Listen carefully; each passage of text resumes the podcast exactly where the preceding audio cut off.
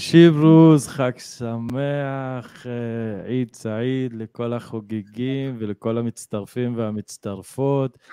אלעד בן אחדות, חברי היקר, מה שלומך? איזה כיף לפגוש אותך ביום חמישי השמח הזה. בהחלט, יום חמישי uh, שמח. Uh, חביבי, עיד מובארק, עיד אל-עדחה מובארק. Uh, תהנה עם המשפחה שלך עכשיו בימי החג.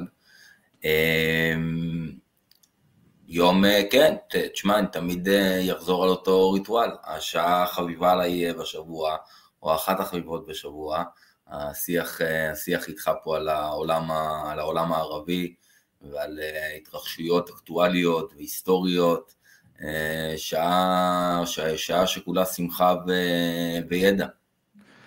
אה, אז זה הדדי, הכי הדדי שיכול להיות. היום יש לי גם את ג'ינג'ר פה, הצטרפה אליי לשידור, היא יושבת לי פה, החתולה שלי, אה, כי היא גם חושבת שזה אחת השעות הכי מוצלחות שלי בשבוע, ואני לא יכול שלא להסכים איתה. אה, לפני שנתחיל את השידור, שמע, יש לנו שידור סופר עמוס, הרבה דברים קורים, חג הקורבן, מביא איתו שפע, אני לא יודע אם זה שפע טוב או שפע לא טוב, אבל יהיה לנו הרבה דברים לדבר עליהם. יש לנו גם את סדאם חוסיין, שככה קיבלנו מהקהל, שזה הנושא וזה האיש שאנשים רוצים לדבר עליו, ובהחלט יש הרבה מה, מה לדבר. אבל חברים, לפני הכל, הנה, אני שם פה את הקישור של, ה, של הפייסבוק שלי. Uh, האלגוריתם של, של פייסבוק משום מה לא מראה לחברים שלי שיש לי שידורים והוא מקבל חשיפה מועטה מאוד, אז אנא מכם, תיכנסו לפייסבוק, תעשו לנו לייקים, לבבות, אפילו כועס, או לא יודע, או עצוב, או כל אמוג'י שבא לכם לעשות, הכל טוב. אה, תכתבו לנו תגובות, תראו לנו שאתם אה, כאן, אה, כיף תמיד לקבל את האינטראקציה איתכם. יש לנו תוכנית שהיא סופר סופר עמוסה, סופר טובה, סופר מעניינת. אתם גם מוזמנים לקחת חלק בשידור הזה, וכמובן לא לשכוח, אפשר לחפש את מרד החליפים ולעשות גם subscribe לערוץ היוטיוב שלי, שאו-טו-טו יגיע בעזרת השם לאלף ה subscribers הראשונים, אז תצטרפו למרד גם. Uh, הנה, אני גם uh, תכף אני אעלה את הלוגו של, ה, של המרד מרד החליפים כדי שאנשים יוכלו להצטרף אליו. ואלעד, אני רוצה להתחיל איתך. עבר שבוע מאז שנפגשנו, אולי נעבור קצת על, ה, על הדברים ש, שהיו לנו? בכיף, בשמחה, כמובן. יאללה. אה, אז אני רוצה, אה, אנחנו מדברים הרבה על הג'יהאד האיסלאמי והחמאס בהקשרים של אה, גם שיעה, גם סונה, גם כל הארגונים הלוחמים שמתנגדים למדינת ישראל ומה השוני באידיאולוגיות, בתפיסות העולם. ויש איזה כוכב שעוד לא נגענו בו, שנקרא ועדות ההתנגדות. אני אעלה פה סרטון שעלה היום בערוץ הטלגרם של ועדות ההתנגדות, חטיבת ג'נין. אנחנו מכירים את ועדות ההתנגדות שלקחו חלק גם בחטיפה של גלעד שליט והביאו את שליט יחד עם ג'ש אל אסלאם, שזה החבר'ה הסלאפיסטים, כנדוניה לחמאס כדי לשאת ולתת מול ישראל על העסקת שבויים. אה, אז אה, הנה ועדות ההתנגדות יורים על מחסום ג'למה ונדבר עליהם קצת.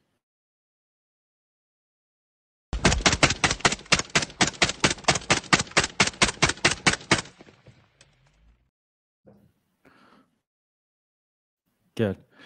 הסיבה שהעליתי את הסרטון הזה, זה בגלל הדגל. מישהו יודע, אה, הדגל הזה, כאילו, את מי הוא מזכיר? הוא חשוד אה, באופן אה, מיוחד, הייתי אומר. אז אה, אלעד, מה, מה אתה יכול לספר לנו על ועדות ההתנגדות?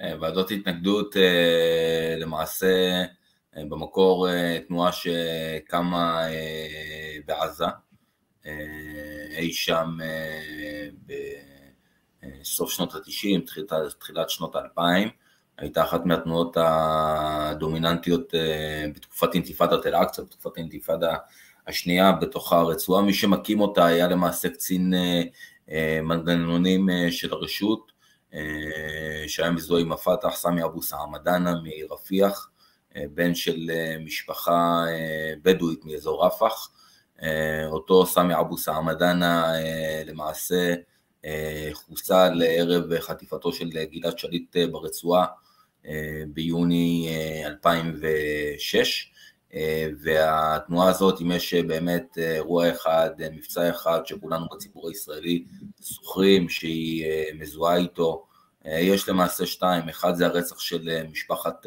חתואל סמוך לח'אן יונס, אה, פיגוע שבו נהרגה טלי חתואל אה, וילדיה שהיו בדרכם הביתה, אה, זה ממש קרה ערב תקופת ההתנתקות, ועוד אירוע אחד שמזוהה עם התנועה הזאת, למעשה הייתה חטיפת גלעד שליט, שבאה כאיזושהי למעשה אולי נקמה על החיסוד של האב המייסד של סמי אבו סעמדאנה,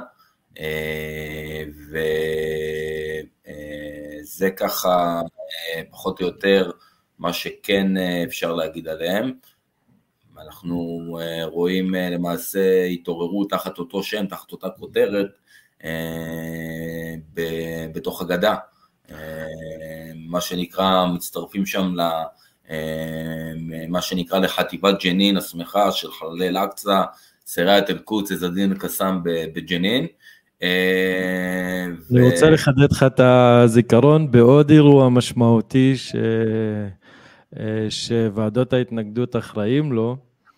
הם בשנת 2000 אה, היו הראשונים לעשות פיגוע נגד במטען, נראה לי שזה היה איזה 100 קילו, נגד אה, טנק מרכבה והם פשוט העיפו אותו, אה, פירקו את הצריח מהגוף של הטנק וזה היה פעם ראשונה שהצליחו באמת לפגוע, איך קוראים לזה, פלסטינים הצליחו ממש להשבית טנק ישראלי והסיבה שהעליתי את הדבר הזה זה כי נתתי פעם הרצאה לאיזה, לגדוד המילואים שלי והסברתי על גופי ההתנגדות אה, ושם עלה לי ועדות ההתנגדות, כי הוא הכוח השלישי בעזה. נכון. אה, ומהרגע שהוא קם, היה ממש מאמץ ישראלי של לחסל את מי שיושב בראש. אחרי סמי אבו סמדאנה הייתה תקופה אני, ש... אני האמת היא, אני האמת התבלבלתי, סמי זה אחיו. זה, אני התכוונתי לג'מאל. ג'מאל הוא, ג'מאל הוא המייסד, סמי זה אחיו. מה ש... סליחה שככה באמת התפרצתי לדבריך. כן, תשמע, הארגון הזה גם, צריך לומר, הוא, הוא ארגון שלקח את שורותיו כל מיני פורשים, באמת, גם מהחמאס, גם מהג'יהאד, גם מהג'יהאד האיסלאמי וגם מהפת"ח, וגייס אותם, מה שנקרא, תחת, תחת שם אחר, הוא ניצל תסכול של מה שנקרא חמושי, של חמושים שעזבו ארגונים, ולמעשה נתן להם איזושהי מסגרת גג ומשכורות מסודרות, הוא באמת הפך להיות כוח מאוד מאוד דומיננטי בתוך, בתוך הרצועה.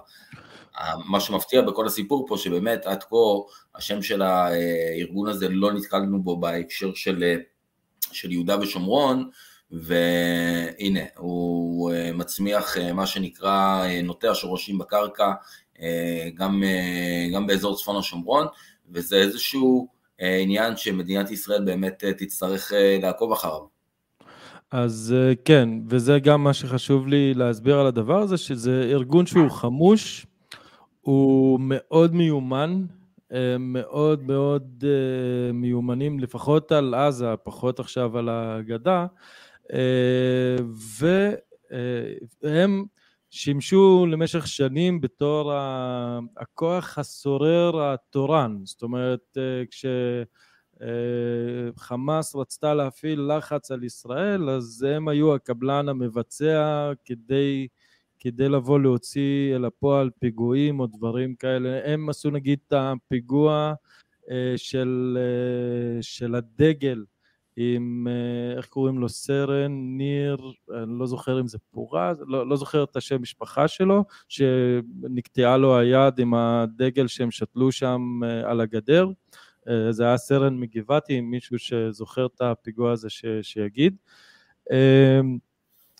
והדבר המעניין הוא שהדגל שלהם מאוד מאוד באופן מחשיד דומה לדגל של חיזבאללה, יש גם כתוב עליו על מוקאוומה ודברים כאלה, אז אנחנו מדברים הרבה על ההשפעה האיראנית וכל ה...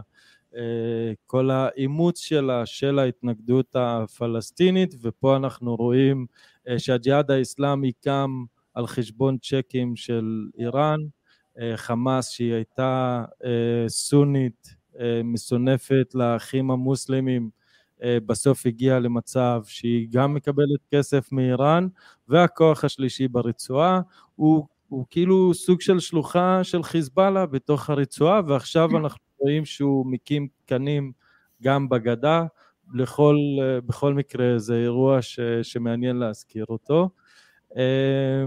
אני רק, אני רק אומר בהקשר שלהם ו, ובכלל, אני חושב שכל האסטרטגיה היום, אם מרכז הכובד למעשה של ההתנגדות הוא, הוא ברצועת עזה, אז היום כל האסטרטגיה, בייחוד של תנועת החמאס, היא להעביר למעשה את מרבית האש כנגד ישראל לתוך הגדה אחרי שש שנים, שבאמת הגדה הייתה, הייתה שקטה, לפחות מאז מבצע חומת מגן, ואנחנו באמת רואים תהליכי התחמשות לא נורמליים של ארגונים ישנים וחדשים שצמחו בשטח, כמו ערין אל-אסוד, וכן, אני באמת, אני חושב שה... אתה יודע, יש, לא יודע אם שמעת על זה, יש איזה ארגון, ארגון חדש נולד, קוראים לו גדודי עייש, הוא עד עכשיו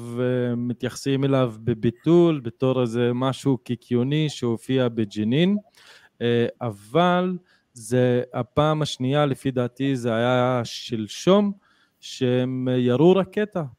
רקטה אומנם לא מאיימת, לא עשתה שום דבר, אבל בג'נין מתחיל להופיע ניצנים של ירי רקטות, שזה בעיניי, נגיד אפשר להיכנס לעמוד של אבו עלי אקספרס כמובן בטלגרם, ולראות את ההודעות של דובר צה"ל על האירוע הראשון שגדוד איו"ש הצהיר על זה שהוא ירה רקטות, ועל הפעם השנייה, כי בפעם הראשונה אה, דובר צה"ל אמר שמצאנו משהו ש... אה, איך קראו לזה?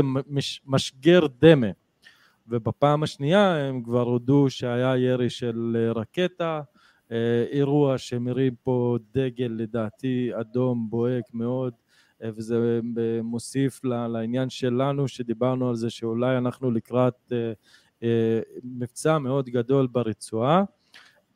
בכל אופן אבל גם גדוד היאש הוא כזה מסונף או משוייך לגדודי... רגע, אה, נעלמת לי מהשידור לשנייה.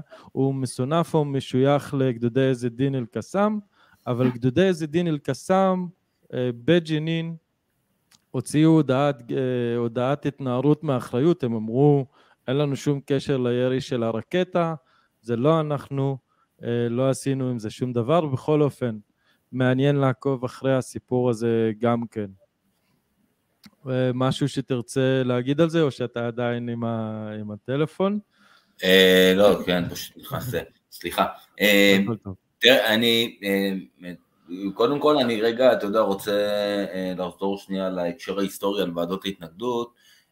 מי שהתחילו את כל מסכת ההברחות בין סיני לבין, לבין עזה היו היו למעשה אה, באזור רפיח, היו אה, למעשה אה, משפחת אבו סמהדאנה, ג'מאל אבו סמהדאנה, היה לו קשרים ענפים עם שבטים בדואים בתוך סיני, אז כל הסיפור הזה, כל התשתיות של המנהרות הברחה, שהיו מנהרות להברחות של מה שתרצו, מקנטקי פרייד צ'יקן ועד, ודרך חשיש, ועד אה, אה, נשק והעברות אה, כספים ענקיות, אז מי שלמעשה פועל, זאת אומרת, הם, הם הראשונים שעוסקים בעניין הזה של הברחות, הברחות וכדומה, זה ועדות ההתנגדות, שזה שינה את פני הטרור בעזה, את פני ההתנגדות לחלוטין, זה פשוט הפך להיות כלי אה, שהציף אז בשעתו את רצועת עזה בכמויות נשק אדירות, עוד בימים שלמעשה אה, מדינת ישראל אה, וצה"ל מצויים עמוק בתוך, בתוך הרצועה.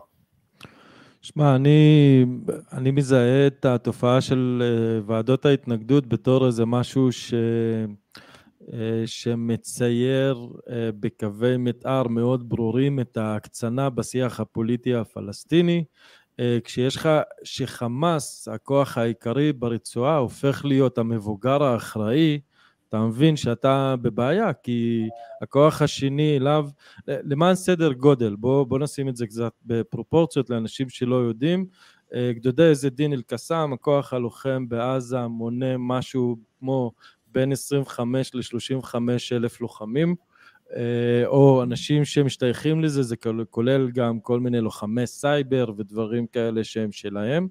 אה, הבא בתור אה, זה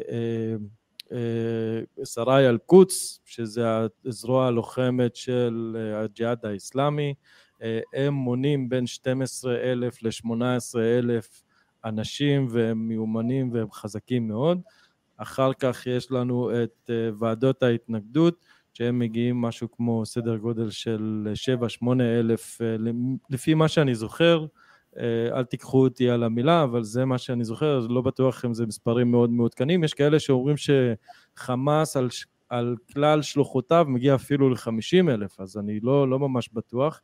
אה, בכל אופן, אנשים יש להם בשפע, וזה עוד שלושה, שלושת הארגונים העיקריים, יש עוד איזה חמישים, כן? יש עוד מלא לוחמ, אה, ארגונים לוחמים ברצועה, אה, וועדות ההתנגדות, בגלל שהכוח כל כך מיומן וכל כך אה, טוב בשימוש בנשק, הם דוחפים להקצנה ויש להם מספיק כוח בשביל לבוא כל הזמן לדחוף את שני הארגונים האחרים לפינה.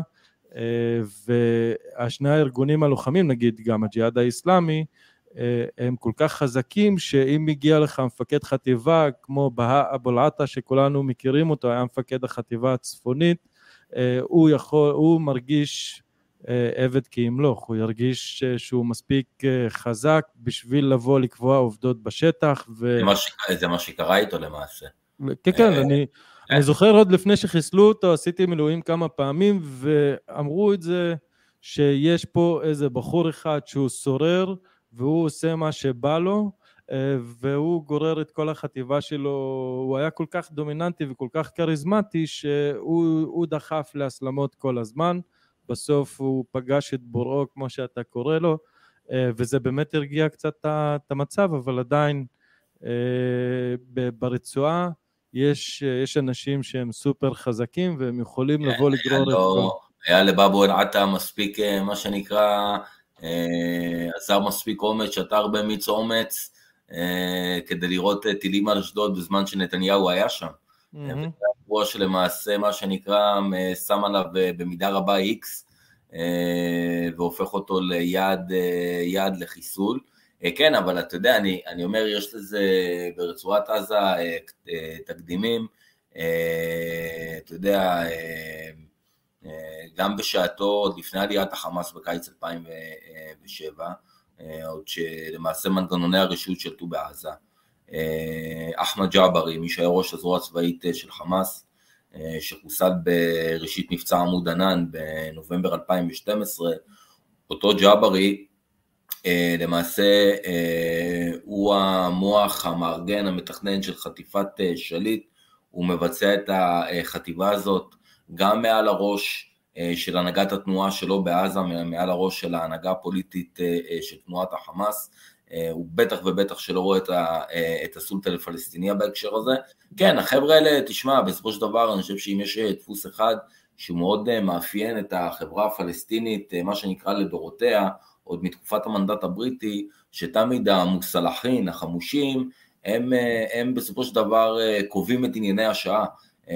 הם חבר'ה שעושים מה שבא להם, הם לא כפופים למרות של, של ההנהגות לרוב, הם מוצאים הרבה פעמים, מייצרים אירועים או יוצאים ומבצעים פיגועים על דעת, על דעת עצמם, ואז אחרי זה זה אירועים שהם מאוד מאוד מביכים מטבע הדברים את ההנהגות של התנועות שאליהם הם שייכים. זה חתיכת, זה חתיכת עניין עם, עם חבר'ה שכאלה, אבל אתה יודע, אה, בכל דור ודור בחברה הפלסטינית היו, אה, היו כאלה. כן, אה, נכון, וזה, וזה דינמיקה מעניינת, במיוחד בעזה, שעוד בהגדה יש לך, יש לך ריבון. בעזה זה no man's land, ששם הכוח שולט בהכל. זה ארגון טרור ששולט על שני מיליון אנשים, אה, והדינמיקות שם הן כוח בין ארגוני טרור. לפי דעתי זה מעבדה סוציולוגית, אנתרופולוגית, אה, פילוסופית, תרבותית, חברתית, שהיא סופר מעניינת, איך ברור, הדינמיקה ברור. של הכוח, כאילו... כל, גם כל היחסים שם בין, ה, בין הארגונים, כל מארג היחסים בין הארגונים החמושים, הוא מארג יחסים מאפיוזי לחלוטין. אתה יודע... וגם מ... שבטי. בשיפ... גם, שיפ... גם שבטי וגם עברייני, ואין שם, אתה יודע, אני אומר בסופו של דבר תמיד אה, אה, יש, ישנו אה, קו דק מאוד, ממש על חוט השערה, על הקשר הזה בין, בין פלילים לבין, לבין טרור, וחלק גדול מה, מהחמולות בתוך רצועת עזה, שמה שנקרא שחלק גדול מבניהם התגייסו למנגנונים של זדין אל-קסאם או של סריית אל-קודס וכדומה, אז אני אומר, במקרים רבים הצד השני של החמולה עוסק בפלילים שם, אתה מבין? מכל הבעליית, סמים וכדומה, אז כן, זה חתיכת, חתיכת עניין לחלוטין. אמ, אז אה, נגיד, אה, אני אוסיף על השבטיות, כמו נגיד לדוגמה, משפחת דורמוש, זו משפחה שבה אה, הם נשבעו אימונים לדאעש או לתפיסה הסלאפיסטית. עוד לפני. זה לאל-קאעידה, כן, כן. כן. וזו משפחה עם 2,500 חמושים, ווואלה, במאזן הכוח אי אפשר לשחק איתם. כאילו, כן. הם יושבים במחנה פליטים משאטרה, אה, יושבים טוב, חבר'ה שהם מספיק חזקים בשביל שיהיה להם מיני אוטונומיה משלהם, שזה כן. מאוד מעניין. כן.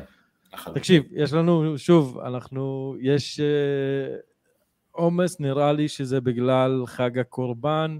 אני רוצה שנגיע לסדאם חוסיין, שוב, כאמור, מאוד מעניין אה, לדבר איתך.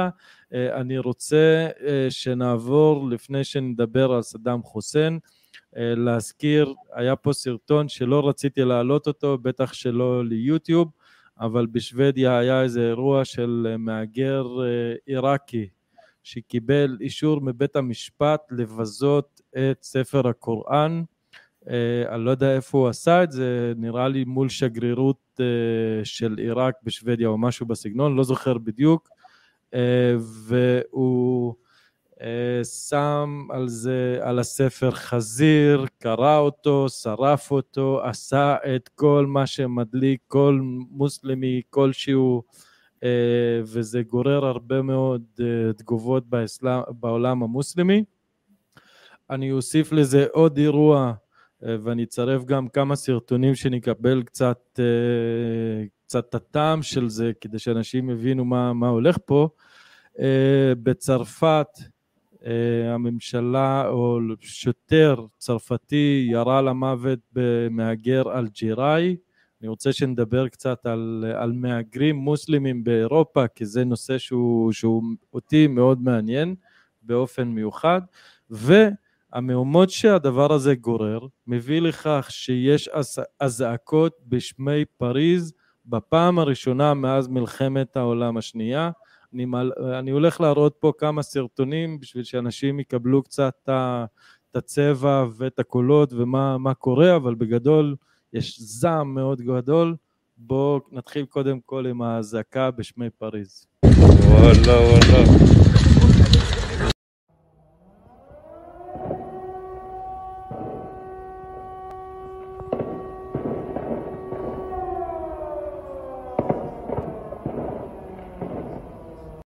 والله والله والله والله תגידי. אני הולך להראות עכשיו אה, איך מביאים מסור חשמלי אה, והכעס הזה, ראינו קודם, הראיתי מקודם את השריפה ש, שה, אה, שהמתפרעים שורפים בתים וחנויות והופכים מכוניות ועניינים, מביאים מסור חשמלי ובוזזים בנקים.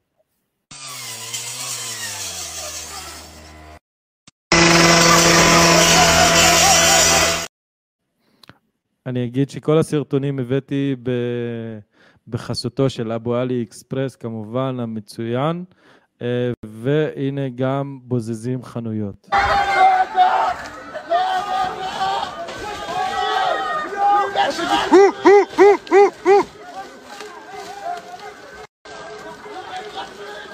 Olha o Fendi, olha o Fendi!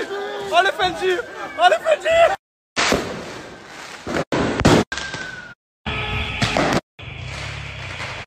POV. שמע, דברים, אה, דברים קשים מאוד עוברים אה, פה על, אה, על צרפת, ורציתי לשאול אותך בתור בן אדם שהוא מומחה לתרבות האסלאם ולעמים שמרכיבים את ה... בסופו של דבר את הפסיפס הזה של, של אנשים שמרכיבים את העניין הזה, ש... או את הזהות הזאת שנקראת מהגר אה, מוסלמי במדינות אירופה כמו צרפת, זה יכול להיות אלג'יראי, טוניסאי, מרוקאי, אה, או בכלל פלסטיני, סורי, לבנוני. איך זה הופך להיות אירוע כזה שבו שוטר, בין אם זה בטוב, בין אם זה רע, רוצח או הורג או יורה בשוגג או בכוונת מכוון, לא פה בשביל אה, להיות ועדת חקירה לאף אחד, גורר את התגובה הזאת. כאילו האנשים האלה הרי ברחו מהמדינות שלהם בשביל להביא אוכל הביתה, בשביל לספק לעצמם חיים יותר טובים, תחת מדינה כופרת, וברגע שיש איזה משהו שמעצבן אותם, הם מתהפכים על המדינה שלהם, כאילו, מאיפה זה בא? אני חושב ש... בראש ובראשונה אמ, המהגרים, אה, ואנחנו היום כבר מדברים על דור אה, רביעי, אפילו כמעט חמישי, אה, של מהגרים, לפחות של המהגרים מהמגרב, שמגיעים מה שנקרא לצרפת עוד בשנות החמישים, אנחנו רואים היום מה שנקרא דור שלא מקבל בשוויון נפש את הרעיון של המדינה שבה הם חיים, לא מקבלים את המרות שלה, אני חושב שמה שנקרא אולי סנונית ראשונה של העניין הזה כבר ראינו בקיץ 2005 עם אינתיפאדת המהגרים גם בצרפת, בפריז, שגם היו שם כמה ימים של השתוללויות של המונים ברחובות ופוגרומים, התנגשויות עם כוחות הביטחון הצרפתיים.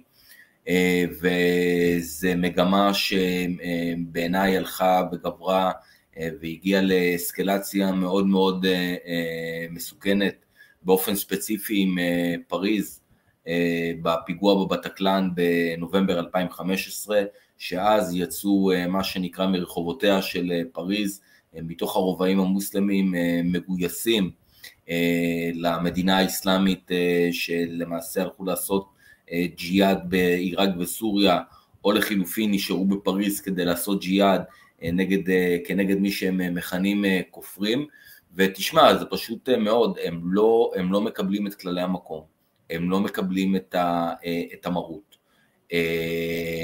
הם מבחינתם בתודעה שלהם, גם כמי שהגיעו לשם כמהגרים, הם חיים בסיטואציה כאילו הם, כאילו הם כבושים במידה רבה.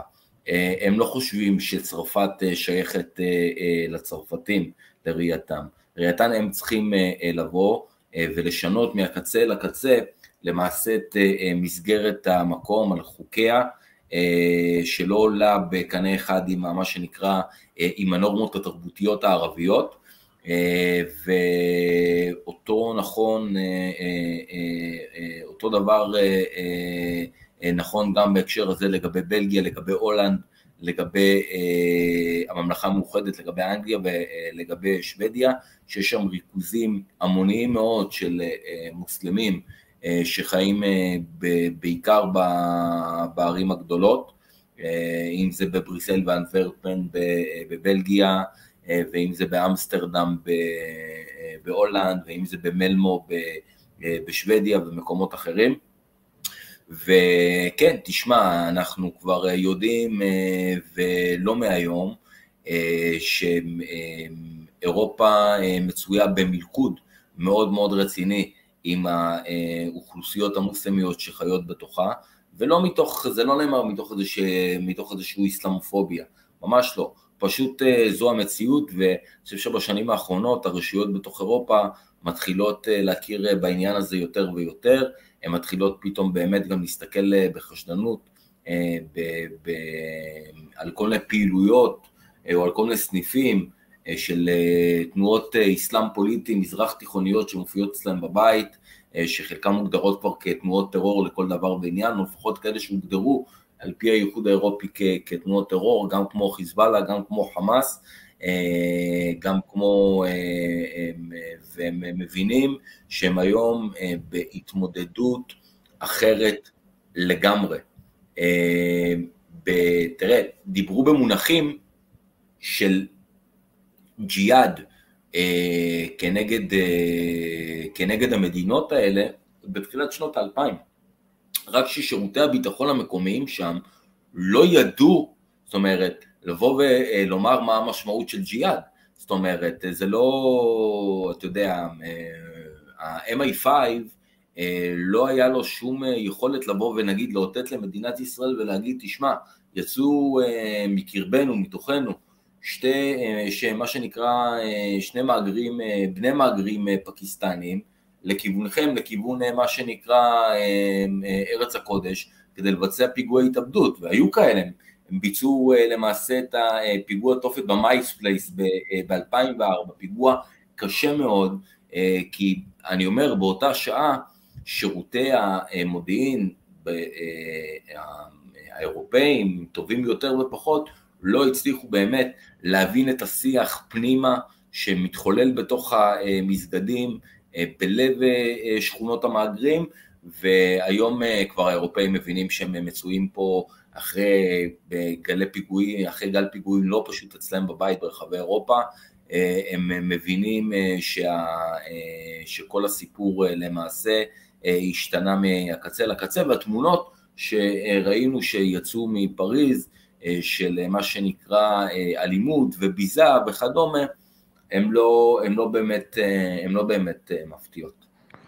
אני חושב שכל הדיון הזה הוא סופר מעניין, כי אה, זה מפגיש את, אה, את הקונספט של מדינת הלאום הליברלית החילונית, נוסח צרפת לצורך העניין, שאתה לא יכול לשאול בן אדם אה, אם הוא מוסלמי או, או נוצרי, שהם כאילו אחרי הרבה שנים של הפרדת דת ומדינה, הם כבר אחרי הדבר הזה.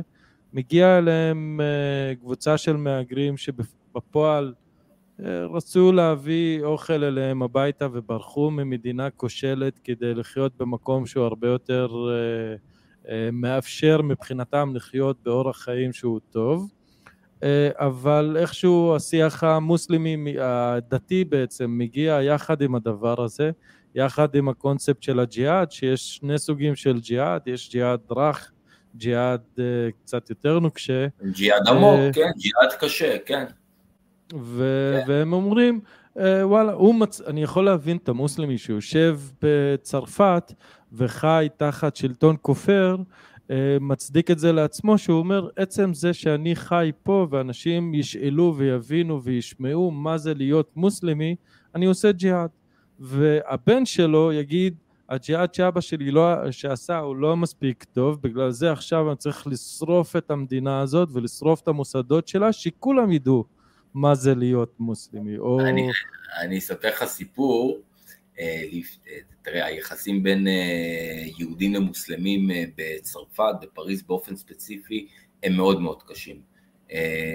במשך שנים היהודים חשו שם כנרדפים כמעט בכל פינה בפריז, על ידי מה שנקרא בני מהגרים מוסלמים, ואתה יודע, יהודים היו מורידים את הטליון של המגן דוד או מסתירים אותו, שמא יתנכלו להם. ולפני הרבה שנים הגיעה איזו קבוצה של צעירים צרפתים לארץ, ופגשתי אותם, ובפעם הראשונה שהם ראו אותי, אז הם, הם אחד אומר לשני, לוק, הוא אומר לו, כאילו, אה, הוא אמר לו את זה בצרפתית, אבל כמובן שאחרי זה, אחרי שהכרתי את זה, הם תרגמים באנגלית, שהם, אה, הם, אה, הוא אמר לו, תסתכל, תסתכל עליו, הוא הולך עם חולצה של הקוסט, הוא כמו המהגרים המוסלמים אצלנו בבית, שמע, אני חושד בו, הוא מסוכן נראה לי, אמרו עליי, אמרתי להם, לא, אני משלכם, הכל טוב, אנחנו אותו, אותו שבט, הכל איזה, תירגעו, אתם פה בארץ, תרגישו בטוחים. כן, תשמע, זה לא... אין ספק שאתה יודע, כל אה, מה שנקרא אה, פורקן הזעם הזה אצל, אה, אצל צעירים מוסלמים בצרפת בפרט ובאירופה בכלל, הוא הופך את הסיטואציה למאוד קשה, למאוד נפיצה, גם, גם בשגרה בסופו של דבר. אתה יודע, אני אומר, אם בן אדם מהלך בסופו של דבר ב- בלב פריז, בתחושה של פחד ששמא, לא יודע מה, שבגלל הזהות הדתית שלו מוסלמי יפגע בו, אז, אה, אז זה לא נעים, כי, ותשמע, לדבר עם, אה, עם יהודים צרפתים שעשו עלייה לארץ, זה, אתה יודע, אתה תשמע, אתה תשמע איזשהו ריטואל קבוע, שאתה תשאל אותם, את רובם על, אה, על, על ערבים או על מוסלמים, הם פשוט, פשוט שונאים אותם, אתה יודע, והכל מהחוויות, מהחוויות האישיות שלהם, ושוב, זה אנשים שאני לא, לא יכול לשפוט, אתה יודע, כי ברגע שאתה עובר איזשהו אירוע נגיד אלים על ידי בן אדם שהוא מקבוצה אחרת, עם זהות אתנית אחרת, זהות דתית אחרת, אז אני אומר, אה, אתה יודע, זה האירוע האישי שלך, הוא, הוא משליך אחרי זה כאילו מבחינת הרגשות על, אתה יודע, על, על, על, על קבוצת, קבוצת הזדהות רחבה יותר. שוב, זה תחושות של בן אדם, של אנשים, ואי אפשר להתווכח עם זה, אה, לא בהכרח יש צדק עם זה, כי אתה יודע, יש בתוך הקהילה המוסלמית בצרפת גם אנשים אה, נהדרים, וחשוב לומר את זה, מה שנקרא אה, עמלים, תמימי דרך וכדומה. אני כן יכול להגיד שלמשל באירופה, החוגים שמזוהים עם הג'יהאדי הסלפיה, אה, ויש כאלה, במיוחד בקרב מה שנקרא בני הדור הרביעי, הם למשל בקריסמס לא נוהגים להגיד Merry Christmas לשכנים שלהם. כי אתה יודע, כי הם, הם הולכים למעשה על פי המשנה של, של אבן תימיה, שהוציא אשכרה פתווה במאה ה-14, שאסר על מוסלמים להגיד מה שנקרא לברך את שכניהם הנוצרים בתקופת חג המולד. אז יש, יש שם גם דברים שאתה יודע, דברים, דברים לא פשוטים, בוא נאמר ככה. Uh, סבבה, שמע, uh, אנחנו חייבים לעבור מנושא לנושא, זה נושא שהוא סופר מעניין, אני חושב uh, שנביא לנו uh, אולי את uh, פרופסור אוריה שביט uh, בשביל לדבר קצת על, uh, על מיעוטים, על איסלאמיזם ומיעוטים איסלאמיים באירופה, כי הוא חקר את הנושא וזה סופר מעניין. תקשיב, אני רוצה לגעת בשתי מילים גם בנושא אחרון, כי דיברנו פה אה, על מלחמת רוסיה-אוקראינה, והיה מגה אירוע שם של הניסיון הפיכה של אה, פריג'דנוב אה, עם כוח וגנר שהגיע 200 קילומטר ממוסקבה, אבל לענייננו, מה שהיה מעניין, שפוטין שולח את הצ'צ'נים בשביל, כאילו, אתה יודע, מבין כל הרוחות, הכוחות הרוסיים שיש, הצ'צ'נים באים להצלתו של פוטין, אה, שזה סופר מעניין, כי פוטין בשנות ה-90 לדעתי טבח בהם, נכון? טבח, טבח, מה זה, הוא, הוא ב-2002 אה, שיטח את, אה, את גרוזני, ממש, אתה יודע, הוא רדף בדלנים צ'צ'נים, זה לא להאמין שרמזן קדירוב אה, היום הוא מה שנקרא בן טיפוחיו של פוטין, אה, בעבר הם היו אויבים מרים, כי רמזן קדירוב היה, אתה יודע, בדלן צ'צ'ני, אה, שמקדיש חלק גדול משנותיו הצעירות למאבק, למאבק ברוסיה של, של פוטין. אז זה נקודה שהיא סופר מעניינת, איך ב... ב... במשחקי הפוליטיקה מישהו שהיה האויב המושבע שלך בא לעזרתך בדיוק ברגע הכי, הכי דחוק שלך והכי לחוץ. אה, נושא סופר מעניין, ניסיון ההפיכה הזה הוא בעיניי זה היה כזה, אתה יודע, פרק ממשחקי הכס ב live משוגע לחלוטין, אה, אבל אה, זה כבר נושא לסיפור אחר. אני רוצה שנעבור לסיבה הרשמית שלשמה התכנסנו, זה משאיר לנו מעט מאוד זמן, אני, אני מצטער מראש שהפרק הזה יצא קצת ארוך, פשוט, וזה משהו שרציתי, אני אעטוף את החלק הראשון של כל, הראיון, של כל המפגש הזה בזה שאני אגיד אה, שבתור בן אדם שעקב אחרי אירועים תקשורתיים במזרח התיכון, אה, אני תמיד מגלה ומופתע איך אה, אירועים שקשורים ללוח השנה המוסלמי מביאים איתם עומס מאוד גדול של אירועים. אני זוכר נגיד כשסיקרתי את דאעש ו, ומה שקורה שם, אתה אומר לעצמך, לצורך העניין, ההיגיון המערבי שלי או החילוני שלי יגיד, החבר'ה האלה ב... ברמדאן עכשיו, הם צמים, עייפים, קיץ, חום חמישים ברמדאן, בעיראק, למי יש לו כוח עכשיו להתחיל להתעסק עם... ורמדאן שוב אחרי, פעם אחרי פעם היה מוכיח כמה שזה חודש אלים. אני זוכר גם, אם אני זוכר נכון, צוק איתן היה ברמדאן. תמיד יש כזה קשר, אה, חג הקורבן מביא איתו גם אה, דברים.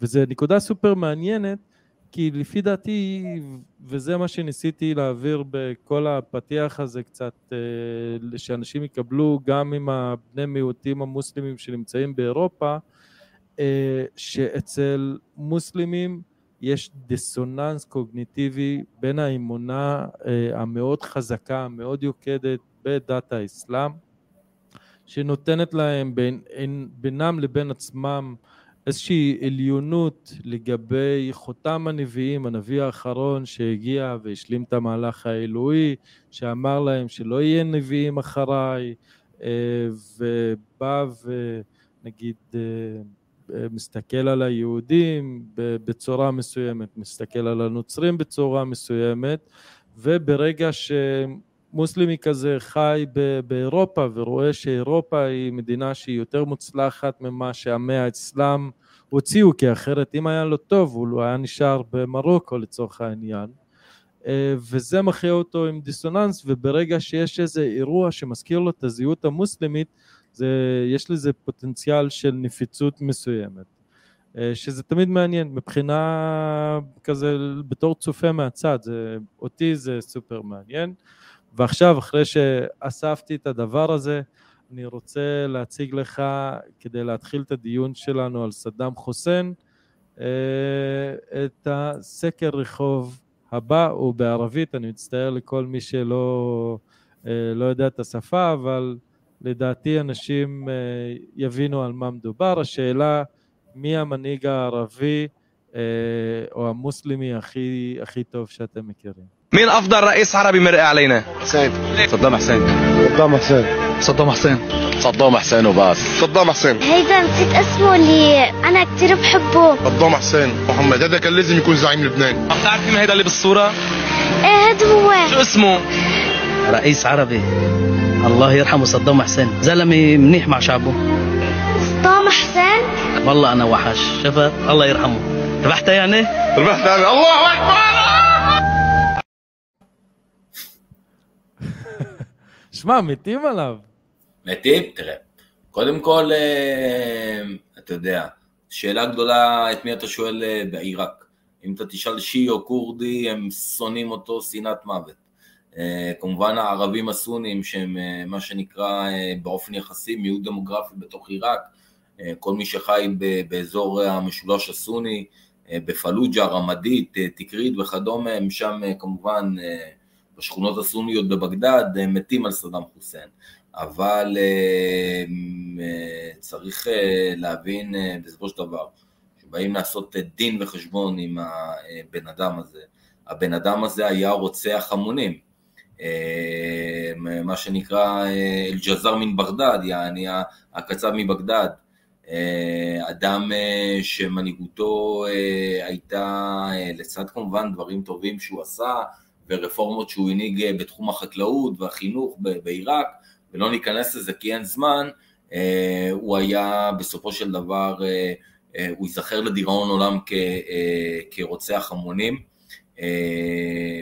מה שנקרא בריון קשקשת, בן אדם שהטיל את אימתו וחיטתו על כל החברה העיראקית, עשה, עשה בה דברים, דברים איומים לאוכלוסיות רבות בתוך עיראק, אם זה לשיעים, וזה התחיל מהטבח בדוג'ייל בקיץ 82, עיירה שיעית קטנה צפונית לבגדד, ואם זה בפגיעות, מה שנקרא בשיעים, בדרום, בדרום עיראק, באזור של בסרה, ובמה שנקרא, ובאוכלוסיות הערביות, יושבי הביצות, על הגבול עם איראן, שגם שם הוא ביצע, עשה להם דמוניזציה שלמה ודה-הומניזציה והכשיר למעשה אלימות מדינתית נגד האוכלוסיות האלה, אה, וכמובן בעידן של מלחמת איראן-עיראק, הפגיעה בכורדים בחלבג'ה, אז זה ב-1986, הבן אדם הזה, תשמע, הוא לא היה, מה שנקרא, לא היה מישהו אה, שהיית רוצה לחיות תחת, תחת כנפיו, חד משמעית לא. אז אני אגיד, אנחנו בחג הקורבן, אין כמו הקצב מבגדד בשביל לדבר על הדבר הזה, כי כן. שמע, הבן אדם היה במידה מסוימת חסר לב, אבל יבוא, יגיד לך מקיאוולי, אה, שמע, הוא היה צריך לעשות את זה, כי הוא מיעוט סוני בתוך מדינה ש-70% ממנה או 65% ממנה הם שיעים. והוא היה חייב, כאילו, זה חלק מהאכזריות של השבטיות המזרח תיכונית הזאת, כן. שגם עלתה ב... בשיחה שלי עם מוטי קידר, שבה הוא אמר, זה משחק סכום אפס, אין פה עניינים. אה, כן. ולדעתי, אחד, ה... אחד הרגעים הכי חזקים של הבן אדם הזה, שהוא עמד אה, שם באיזה ועידה מול המפלגת, מפלגת אל-באת', אתה רוצה לספר על האירוע? תספר, אני אשמח... בבקשה, אני חושב שקודם כל, בוא, סיפור אחד אה, עוד לפני לידתו, שאימו הייתה בהיריון,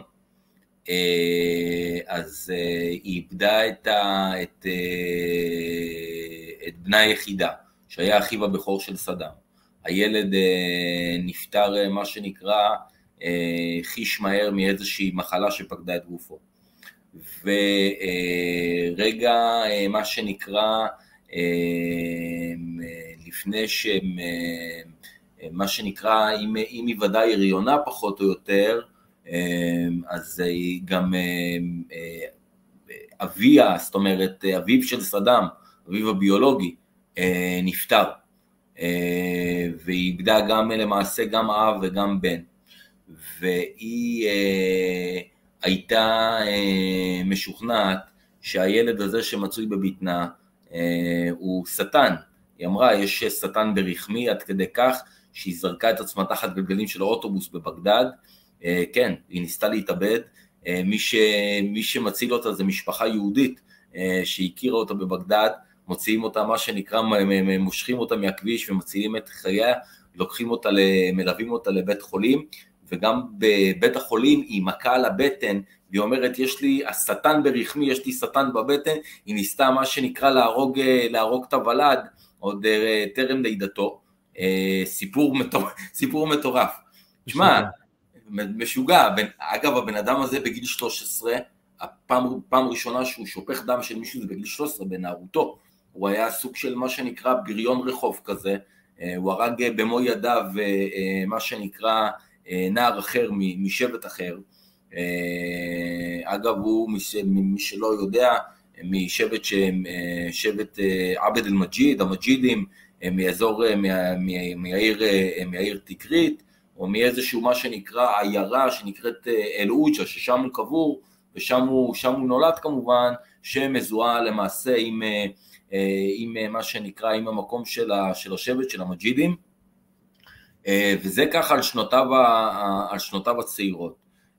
שהוא מה שנקרא תופס את כס, מה שנקרא כס הנשיאות בעיראק ב-79, אחרי ההדחה... לפני הנשיאות בעיראק, אם כבר דיברת על הילדות שלו ודיברת על אימא שלו, אז אחרי שאבא שלו מת, אה, תכלס, מי שמאמץ אותו זה אח של אימא שלו, אה, שקראו לו ח'יראללה, שכחתי את השם משפחה שלו, אבל הבן אדם היה נאצי, היה חבר במפלגה הנאצית, צריך אה, לציין. כן, יש, תשמע, קודם כל, זה לא היה, הייתי אומר, משהו זר בעיראק וספציפית בבגדד של סוף שנות ה-30, תחילת שנות ה-40, אה, ההשפעות הנאציות, אתה יודע, אה, מה שנקרא, אה, היא עוד חברה ערבית שעשתה בחירה להיות מזוהה עם הגוש הנאצו-פשיסטי, והיה שם תהליכי נאציפיקציה מופרעים מאוד בתוך עיראק, זה משהו שהוא, אתה יודע, ניכר וחלחל לתוך מערכות החינוך שלהם, גם הפורמליות, גם הבלתי פורמליות, אתה יודע, הם צעירים שם צעדו בסך במו על יד, אה, היה שם דברים אה, אה, הזויים מבחינת ההזדהות האידיאולוגית עם, ה, עם, ה, עם הנאציזם והסמלנים שלו.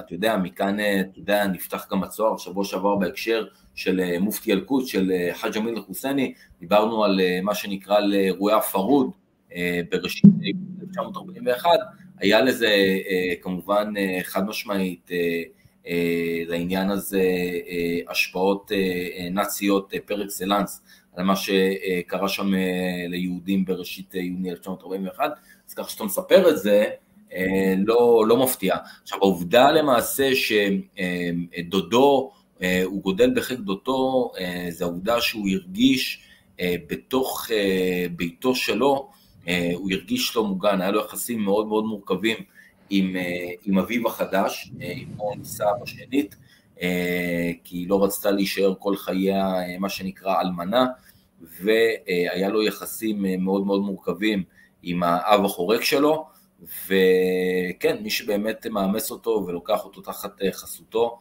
ומטפח אותו זה, זה דודו. מעולה, והבן אדם הזה בסופו של דבר, סדאם חוסיין, מוצא את עצמו ב, ב, בפוליטיקה, קצת לאט ו, וביציבות, ממקום שבו היה צריך אה, למכור אבטיחים ברכבת ולהיות כזה פרחח רחוב, הוא מגיע להיות אה, נשיא של עיראק כנגד כל הסיכויים, כאילו, אתה יודע, מיעוט... כן, למרות, למרות שכבר עם מהפכת עבאס בקיץ 1968, אחרי מהפכת עבאס השנייה שם, ב-30 ב... ב-30 ביולי 1968, הוא כבר אז בגיל 31, 32, הוא כבר למעשה האיש השני הכי חזק בעיראק, הוא סגן הנשיא, אבל בפועל הוא מנהל את ענייני המדינה העיראקית. בשנים האלה הוא עדיין לא מוכר למדינת ישראל באופן ספציפי כאיזשהו גורם מסוכן או מאיים, שומעים את השם הזה לראשונה דרך הכורדים, שמדברים עליו כמנוול גדול, כבר אז בסוף שנות ה-60, כי היו מה שנקרא קשרים ענפים בין, בין המוסד, בין אנשי שטח של המוסד לכורדים בצפון עיראק, והם מדברים עליו כ, כאיזשהו מישהו שהוא מבחינתם אפילו יעד לחיסול לא פחות ולא יותר, כי הוא שלט במוחבראת, במנגנוני ביטחון הפנים, והוא היה מה שנקרא תליין בעיראק, שהוציא המונים להורג, בכל מיני כמובן האשמות שווא, זה תמיד האשמות שווא שאין להם שום שחר ושום בסיס חקירתי עמוק, אנשים ששמם כביכול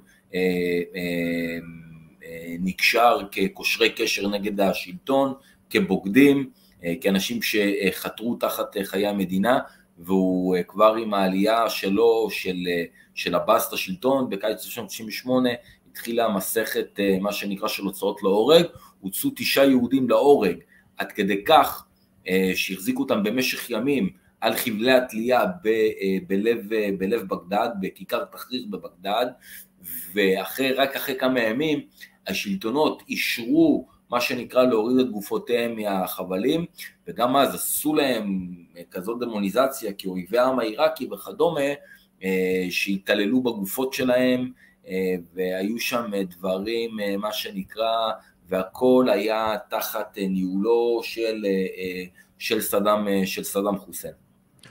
שמע, קודם אני רוצה להזמין את מי ששומע אותנו עכשיו, לחפש, נעשה הפסקת פרסומת קטנה של מרד החליפים. יש פה את הלוגו של הפודקאסט, תחפשו את זה ביוטיוב, תעשו לזה לייק, share, subscribe, אם אתם אוהבים את התכנים.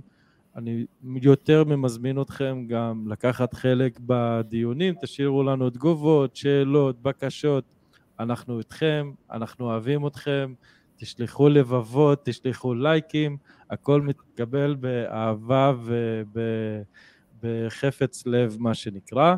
ועכשיו אני רוצה לחזור לסדאם חוסיין.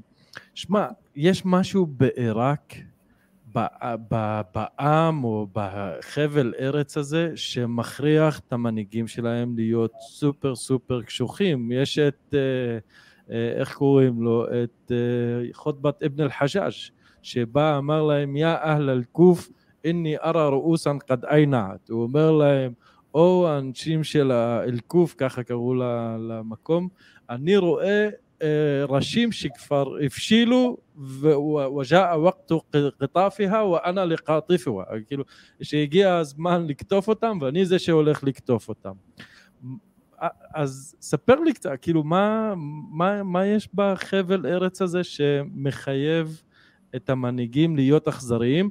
אני אוסיף על זה עוד איזה נדבך קטן, בתור מי שעקב מקרוב, אני עבדתי שנים עם איתי אנגל, כל כך קרוב אחרי דאעש, שבאיזשהו שלב נהיה לי סיוטים, חייב להודות. התחלתי, אתה יודע, יש, יש שם דברים באמת מזעזעים, והיום אנחנו יודעים לומר שהרבה מאנשי דאעש, זה היה כל מיני אנשים שהרכיבו את שדרות הכוח של סדאם חוסיין, האנשים של המפלגה, של הכוחות הצבאיים שלו, כל הסונים האלה ששלטו והיו הריבונים של המקום, פתאום מצאו את עצמם נזרקים מתחת לגלגלי האוטובוס בעזרת הכוח האמריקאי.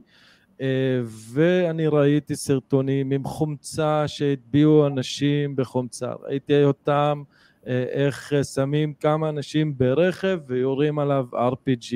השיטו, כאילו, אתה יודע, אני ראיתי שיעורים של אנשים, ומצטער על ה... על ה... איך קוראים לזה? על הפורנו הזה, או על הסנאף הזה, אבל פורנו של- זה שאנשים... ממש זה ממש פורנוגרפיה של מוות, הדברים. ממש, כאילו, אתה יודע, אבל היה שם אנשים שעשו שיעורים איך, אה, וסליחה, אזהרת טריגר על התוכן הקשה הזה, אבל כאילו להביא קצת כמה אכזרי הדבר הזה, שלא לדבר על ילדים והשימוש בילדים והסרטונים שהם עשו. מי שלא עקב מקרוב אחרי הדבר הזה, לא מבין כמה נוראי זה יכול להיות. אני ראיתי שיעורים שבאים, קושרים אנשים, ומלמדים איך לדקור בלייב, איפה לפגוע, וזוועה. אז כאילו, תסביר לי, מה, למה, איך, כאילו, מה, ואיזה, ובאיזה שיטות באמת סדאם חוסיין השתמש שאנחנו יודעים עליהן. אוקיי, אז קודם כל, לגבי השאלה האחרונה שלך, אה, בוא נגיד אה, הוצאות להורג באמבטיות אה, חומצה היו מאוד נפוצות, הוא היה מוציא כל מיני קושרי קשר נגד המשטר כביכול, שהושמו על לא עוול בכפם, הוא היה מוציא אותם להורג לעיני משפחותיהם, והם, אה, והם היו רואים איך הם מתבוססים בתוך, אה, איך גופם מתבוסס בתוך אמבטיות אה, של חומצה עד מוות. אה, כמובן אה, הוצאות להורג אה, בתלייה, אה, בירי, אה, ומדובר פה אה, באמת אה, בבן אדם שהטמיע בתוך החברה העיראקית, שגם היא לא הייתה חברה נורמלית או שפויה לפני העידן של סדאם חוסיין, כן? חברה של אה, מה שנקרא, אה, של אה, גנרלים, שכל שני וחמישי עלה שם לשלטון גנרל אחר, וזו מדינה שהייתה בהיסטוריה מדממת עוד מה שנקרא מרגע עצמאותה בשנות ה- בשנות ה-20 המאוחרות, אבל אה, סדאם חוסיין הביא את כל הסיפור הזה באמת לשיאים חדשים. תראה, למה סדאם חוסיין בעצם עושה את זה? סדאם חוסיין, אה, הייתי אומר, קורא בצורה אה, ריאלית את המפה הדמוגרפית אה, אה, של עיראק אה, כחברה אה, משוסעת, רבת פיצולים, אה, בין קהילות דתיות, בין עדות, אה, בין אה, מה שנקרא, אה, בין אה, סונים, אה, בין סונים לשיעים, אה, בין, אה, בין ערבים לכורדים, אה, בין כורדים אה, מה שנקרא למיעוטים טורקיים שחיו בתוך עיראק, אה, בין אה, מה שנקרא אה, יושבי, אה, אה, בין אה, נוודים לבין אה, יושבי קבע, מה שנקרא לאוכלוסיות של איכרים, של פלאחים. היה שם, אה, אם, אם נרצה, אה, כל, אה, כל קבוצה שם אה, אה, התחרתה למשאבים בצורה מאוד אכזרית, מאוד מאוד אלימה, אה, אחת כנגד השנייה, וסדאם מזהה את זה, שכאילו ה-DNA של החברה הוא DNA מאוד מאוד אלים, והוא אומר, אם אני רוצה אה, למעשה לייצר פה איזשהו אה, סדר אה, בתוך, ה, בתוך האנרכיה הזאת, אה, האנרכיה בין, אה, בין קבוצתית, אז אני צריך אה, מה שנקרא לנהוג אה, בשום שכל. אה,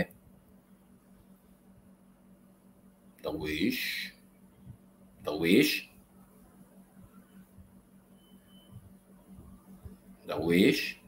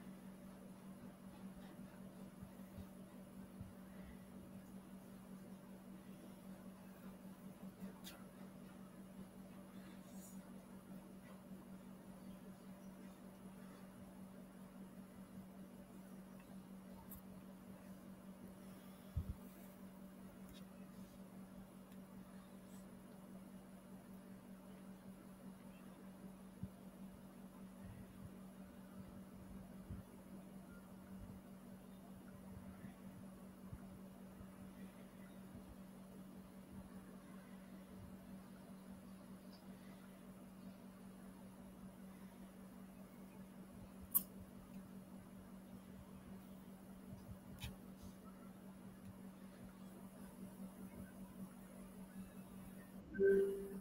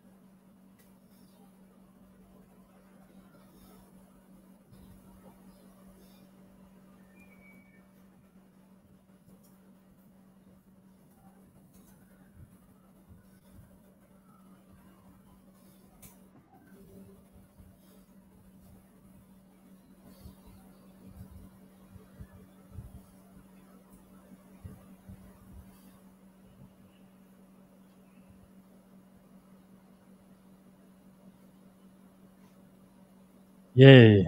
או, ברוך, ברוך שלום, לואי. סליחה. וואי, אחי. אה, מה לעשות אה, דברים... אה, ברוך- ברוך הנמצא. ברוך, כן. כן, אז אה, היה לי- נפילת חשמל קטנה, אני איתך. בסדר, יאללה, טוב, טוב שהתגברת על זה מהר ככל שניתן. איפה היינו? היינו בזה שהסברת שהוא אה, ראה את העולם, אה, איפה שאני הייתי, אני לא יודע לאן המשכת לדבר בלעדיי, אה, שתפיסת עולם שלה, שלו הייתה ריאליסטית, מקיאוולית אפשר להגיד, של השימוש בכוח בתור איזשהו הכרח כדי לשלוט באנשים שאחרת הוא לא יכל לשלוט בהם, זה מה שאני הבנתי ממך. כן, כן, הוא קרא באופן מאוד מאוד, הייתי אומר, באופן מאוד ריאלי את מפת הסכסוכים אה, בתוך החברה העיראקית, אה, והוא הבין שמבחינתו, בשביל אה, לייצר סדר בתוך האנרכיה, אה, יש הכרח אה, לעשות אה, שימוש אה, בכוח אה, בלתי סביר, אה, בייחוד אה, כנגד אה, אוכלוסיות, אה, מה שנקרא, אה, בדל- בדלניות. אה, שלא אה, קיבלו אה, מה שנקרא בשוויון נפש, אה, הייתי אומר אה, גם את השליטה של הערבים הסונים אה, במה שנקרא במרכזי הכוח הפוליטיים בבגדד, ואני מדבר כמובן על, הכורדים שהיו בדלניים ומזה דורות אה, ביקשו את עצמאותם, וכמובן על, אה, על אה, האויבים המסורתיים של הסונים, אה, השיעים, שהם הם מהווים את רוב החברה העיראקית, וזאת אומרת, מטבע הדברים, גם, גם השיעים וגם הכורדים אה, הפכו אה, להיות מקורבנותיו העיקריים אה, של אה, סדאם אה, חוסיין אה, בתקופת, אה, בתקופת שלטונו. אני אגיד שאם נסתכל על אה, מפת הנפט של, של עיראק, גם נשים לב שהנפט נמצא גם באזורים כורדים וגם באזורים אה, שיעים. אה, הסונים, אה, אין באזורים שלהם נפט, שזה גם סופר מעניין. זה סופר מעניין וזה, וזה נכון, ולמעשה צריך להבין, הנפט הוא היה אה, המשאב הטבעי אה, והחשוב ביותר של הכלכלה העיראקית אה, מאז, מאז ומתמיד, אה, והם שלטו על אה, מה שנקרא, על חלק לא מבוטל אה, העיראקים, על חלק לא מבוטל ממרבצי הנפט אה, של האזור כולו, סדר גודל של בערך 20 אחוז.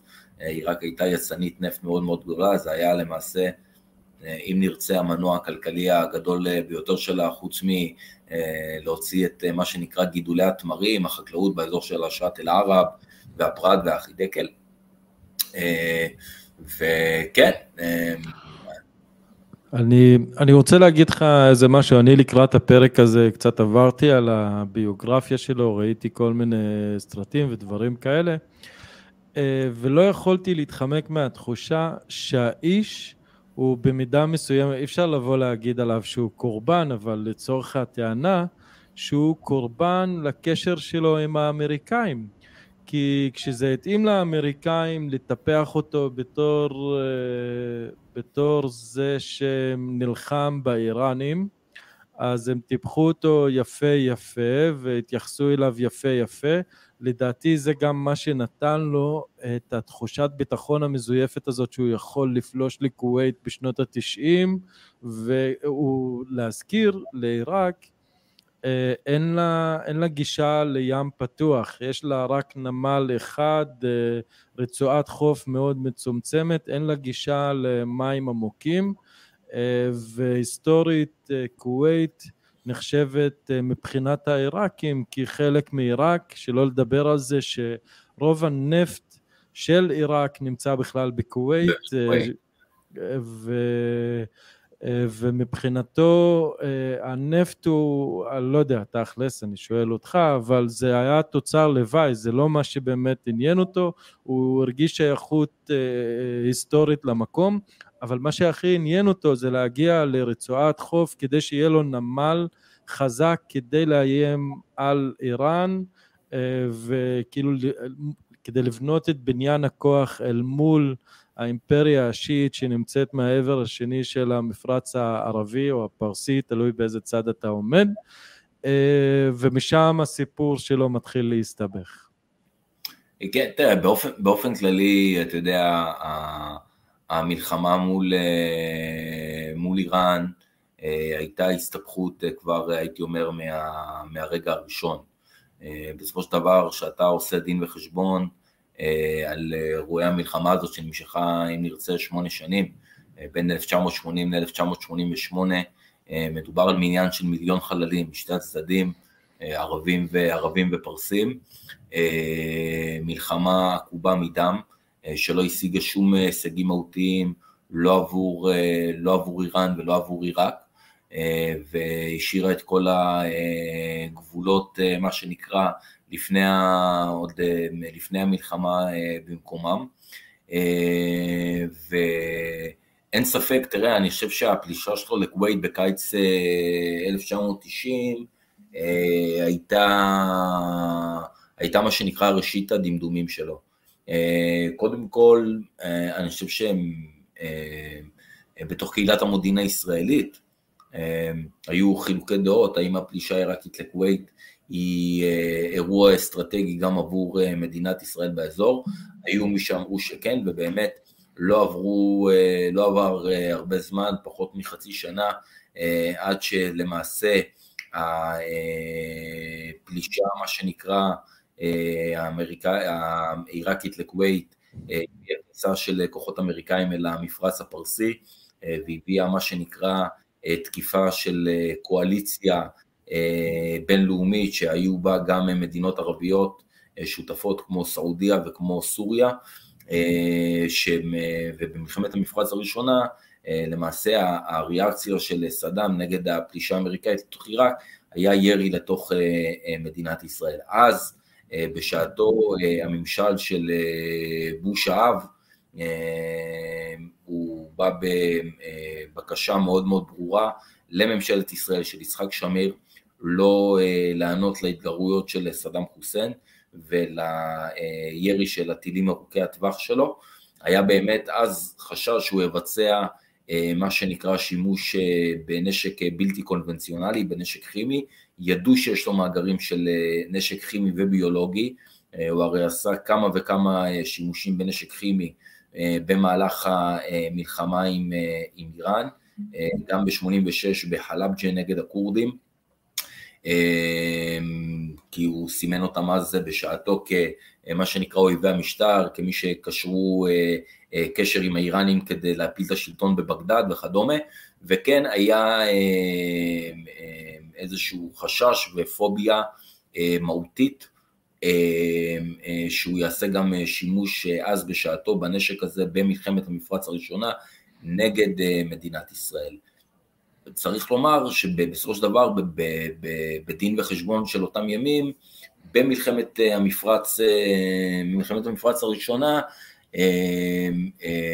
האמריקאים לא באמת עושים דין עם סדאם חוסיין, והם מאפשרים לו להמשיך מה שנקרא לשלוט בעיראק ביד רמה, למרות שבקהילה הבינלאומית כולה, גם אנגליה וגם בארצות הברית וכדומה במדינות החוד, ידעו על הקשרים הענפים של סדאם חוסיין כשלטון שהוא תומך טרור, כשלטון שיש לו אספירציות, מה שנקרא לחדש את המלאי של הנשק הבלתי קונבנציונלי שלו, מאגרים של נשק כימי, ושוב התעוררה אצלו אספירציה להשיג גרעין כדי ליצור באזור מאזן אימה מול, מול מדינת ישראל. ואתה יודע, בסופו של דבר, מה שלא קרה ב-1991 בעיראק, קורה בסוף באביב 2003 עם הפלישה האמריקאית, מפילים את שלטונו ומביאים למעשה לקץ רודנותו של, של חוסיין. עוד אירוע אחד שהוא בעיניי מכונן, אחרי, בקיץ 1991, אחרי הימים של מלחמת המפרץ הראשונה, היה גל של מרידות בדרום עיראק, באזור בסרה, כנגד סדאם חוסיין. סדאם שם, מה שנקרא, מטיל חיטתו בצורה אכזרית מאוד כנגד אוכלוסיות שיעיות באזור של דרום עיראק, וכמובן נגד אוכלוסיות של ערבים שהם מה שנקרא נאוורים, כאילו יושבי ביצות וכדומה. שהוא מבצע שם מעשי טבח אכזריים שנוספו על מעשי טבח רבים אחרים. צריך להזכיר דמות אחד, או שתי דמויות, אני חושב שבהקשר של שלטון, שלטונו של סדאם חוסיין, שהן דמויות בעיניי שהן נורא בולטות.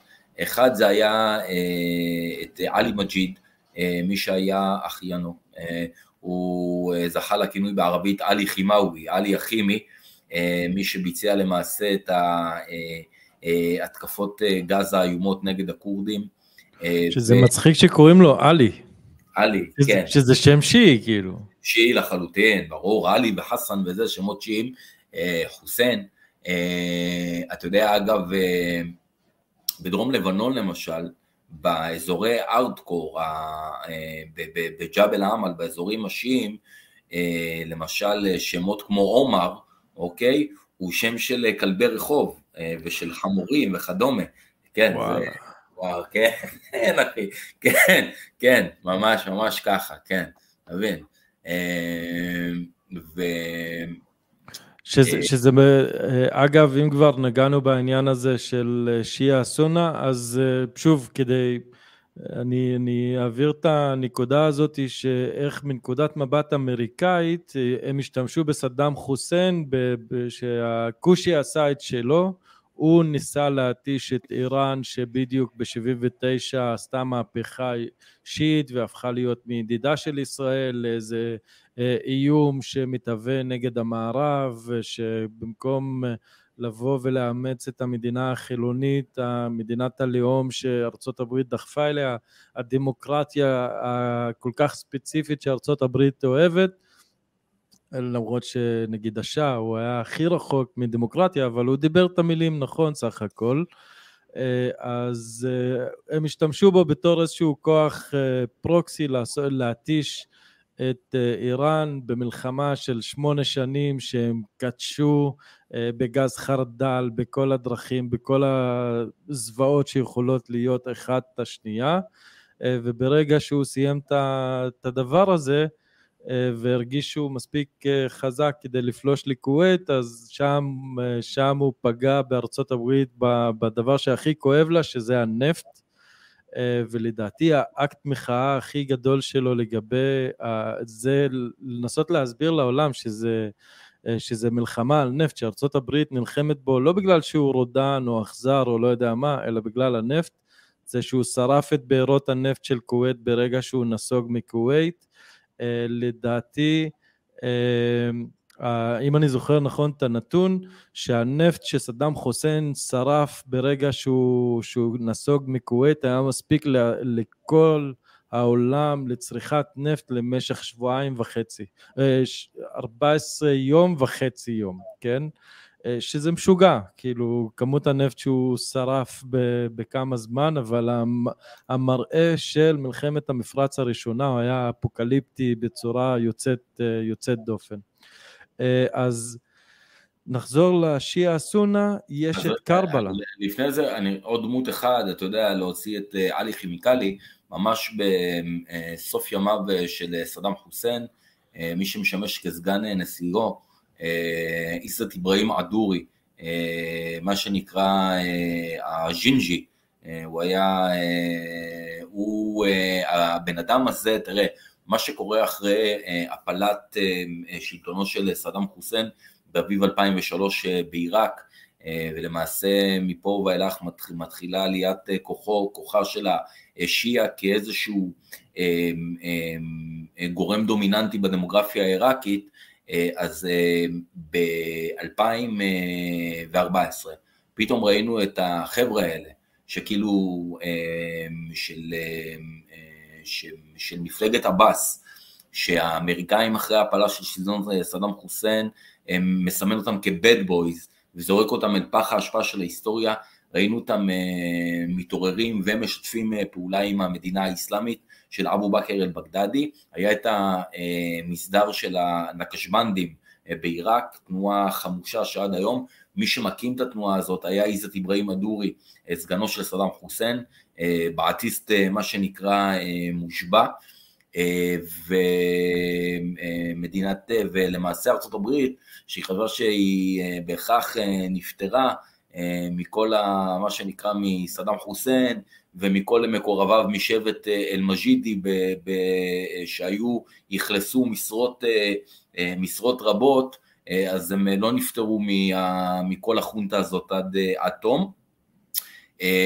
וזהו, זה חתיכת, חתיכת סיפור גם, אתה יודע, הדמות הזאת של, ישראל, של עיזת אברהים עדורי, איך הוא פתאום מופיע אחרי שנים, אחרי הפלת המשטר ב-2003, ואומר חברים, אני עדיין פה, אני עדיין מושך בחוטים, יש לי את האנשים שלי ברחוב, חמושים, מסוכנים, מוכנים להרוג כשצריך, וזה חתיכת, היה בעיניי אז חתיכת עניין, אתה יודע, זה גם מדהים אותי תמיד, האמריקאים, כשהם נכנסים אל תוך מה שנקרא מדינות בתוך העולם השלישי, בייחוד בתוך המזרח התיכון, איך הם כל, לא, כל פעם מחדש לא מצליחים לקרוא את התמונה האטום, לא להבין את ה-DNA של המקום מבחינה חברתית, מבחינה תרבותית, ואתה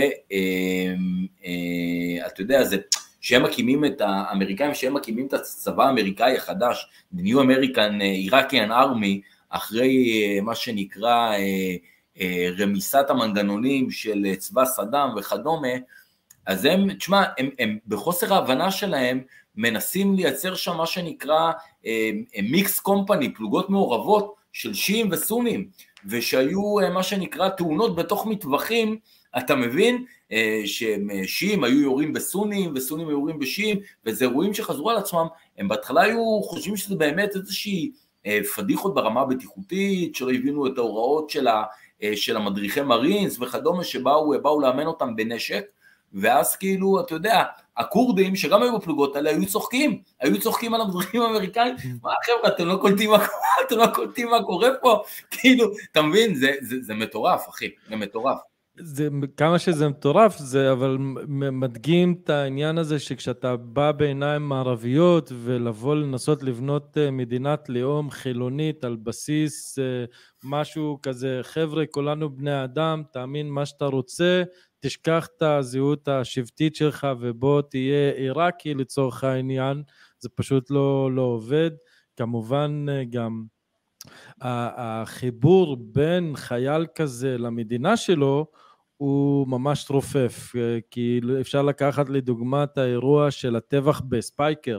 ספייקר היה שם של אה, בסיס, וכשדאעש התחילו, אה, שהיה, שהיה מאומן על חיילים ושוטרים, שהם מיקס כזה כמו שאתה מתאר, אה, והאנשים האלה קיבלו מלא נשק ומלא סיוע מארצות הברית והם היו שם רק בשביל אה, לקבל את המשכורת תכלס, לא היה ממש אכפת להם. ברור. וברגע שהרגישו את הסכנה של דאעש, אז הם ניסו להתחפש לאזרחים כדי לברוח משם, דאעש בא, תפס 1,500 איש, יש על זה מלא תיעודים שהם זוועתיים של איך ה-1,500 איש האלה נרצחו בצורה אכזרית מאוד. מיעוט של חיילים סונים למעשה, פשוט עשו שמות שם אה, בבסיס שלם, שכאילו חיסלו 1,500 איש בכמה ימים, הסרטונים והזוועות שיצאו משם, אני אחסוך מכם. אה, טוב, מה, אה, ונכון, עוד משהו, אתה אז הזכרת את שני המקורבים האלה של אה, של... אה, היו, היו עוד מקורבים, תראה, אתה יודע, בסופו של דבר... אני חייב פשוט להגיד שגם אודאי וקוסאי, אבל הכלל אצבע הוא שבני משפחה הם השדרה הכי קרובה למוקדי הכוח של המדינה, וככה הוא ביסס את העמדה שלו, וכמובן טרור, אה, עוד לא הזכרנו את המסיבת עיתונאים הזאת מול מפלגת אל-פאת' אה, אז... כן, כן, זה, תראה, זה ההתחלה, שהוא עולה, לה, עולה לשלטון אחרי שהוא, אה, מה שנקרא, מזיד אה, הצידה את, גם מישהו שהוא היה בין, ה, בין השבט שלו, אחמד חסן אל-בכר הזקן, איש מפלגת עבאס, אחרי שהוא מזיז אותו הצידה והוא עולה לשלטון, אז הוא עושה כינוס, והוא עולה על הבימה המרכזית. והוא מתחיל להקריא שמות של, של אנשים, זה, בזה אחר זה, 68 אנשים, שהוא חשד בהם על לא עוול בכפם אגב, כן? לא היה שחר להאשמות נגדם, שהם קשרו קשר נגד השלטון, והם מוצאים את עצמם, אתה יודע, כמודים מתוך פחד בהאשמות שטפלו בהם. והאנשים האלה מהרגע שנקרא השם שלהם על ידי סדאם חוסיין, בעודו מדליק מה שנקרא סיגריה. סיגר. סיגר, סיגר, סיגר, נכון? סיגר לא מול כולם. מול כולם, אחי, כן, לא, לא רע ממטר. ואתה יודע, האנשים האלה, מהרגע שהשם שלהם נקרא, תוך שעה בערך הם הוצאו להורג, על ידי מה שנקרא מנגנוני הפנים של סדאם. וזה, אתה יודע, הוא, הוא התחיל את העלייה שלו לשלטון עם איזשהו מהלך של תיאור פנימי בתוך, בתוך תנועת עבאס, כדי לתאר אותה כביכול, מה שנקרא, מחפרפרות וכל מיני גורמים חתרניים. אין, אין מה לומר. אני, אני, אני מעניין אותי לדעת אם זה, כי הרי זה אירוע מתולבז, מה שנקרא, מוטלפז בערבית, כן. שכזה משודר בלייב, כן. לדעתי בטלוויזיה, הבן אדם עולה, לובש חליפה מול מאות אנשים, מתחיל לקרוא שמות שנראה שזה באמת ספורדי לחלוטין. חלק מהאנשים שמתחילים להבין מה קורה, מתחילים להתחנן, בבקשה, לא, לא, ואז הוא כזה מתחיל, תוציא את הכלב הזה מפה, ואחרי כן. שכולם יוצאים, מדליק את הסיגר, יושב כאילו, אתה יודע, כי זה כן. בצורה שוגעת, האנשים האלה... ואנשים שם גם מתוך פחד התחילה חנפנות, כי אחי סדאם, סדאם, כאילו, פחדו שהם יהיו הבאים בתור, התחילו, התחילו להלל אותו. תשמע, זה, זה, זה, היה, זה היה אירוע מטורף, אחד, אחד האירועים המטורפים שקרו אי פעם באזור, אחי, אין ספק. כן. זה היה... זה היה ויש למכביר, מה שנקרא, לא חסר כן, לנו. כן, כן. אה, אני, אני רוצה לשאול אותך שאלה כללית, כי שוב, איבדנו את הרצף בגלל ההפסקה שהייתה לי וזה, יש פה כמה שאלות טובות שאולי אה, ניגע בהן, אה, מה, אני רוצה שניגע בהן, לא שאולי ניגע בהן. אה, מה עוד אה, חשוב לנו לדעת על האיש הזה, ולמה עכשיו, נתחיל מהסקר שהתחלתי איתו, אה, שהוא כמובן ערוך ומידתי וזה, אבל אנחנו רואים עדנה, נגיד אפילו אצל הפלסטינים, לדמותו של סדאם חוסיין. הם אוהבים את האיש, יש לו עדיין אהדה גדולה, הוא זוכה לאהבה גדולה. למה לדעתך זה ככה? קודם כל, אה, יש אה, ממש אה, פסל של סדאם חוסיין בקלקיליה, כיכר על שמו וכדומה. הוא היה דמות מאוד מאוד אהודה לפלסטינים, כמי שכביכול היה מזוהה מאוד עם המאבק הפלסטיני ועשה רבות עבורו, כמי ששם את ישראל כאיזושהי מדינת יעד להשמדה. צריך להבין, תראה, כל ההתנגחות של אה, סדאם חוסיין אה, בישראל מטבע הדברים קרבה אליו את הפלסטינים אה, והיה לו יחסים מאוד מאוד טובים עם הראיס, עם יאסר, עם יאסר ערפאת.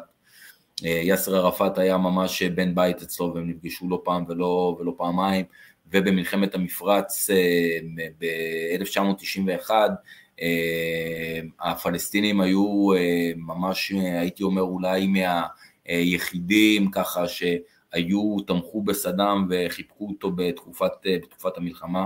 עוד פעם הפלסטינים עשו כביכול את הבחירה הלא נכונה ותמכו באדם הלא נכון, בזמן הלא נכון, אבל הפלסטינים הם מה שנקרא, הם, הם, הם אתה יודע, הם הם אה, תמיד עושים אה, אה, בחירות, בחירות שגויות, הם מעולם לא פספסו שום הזדמנות לפספס מה שנקרא, ותראה, סדאם חוסיין שהוא עולה לשלטון, הוא מגדיר מחדש, אחרי שנים שלו שמענו כזאת, כזה שיח וכזאת טרמינולוגיה, הוא מגדיר את ישראל מחדש כאיזושהי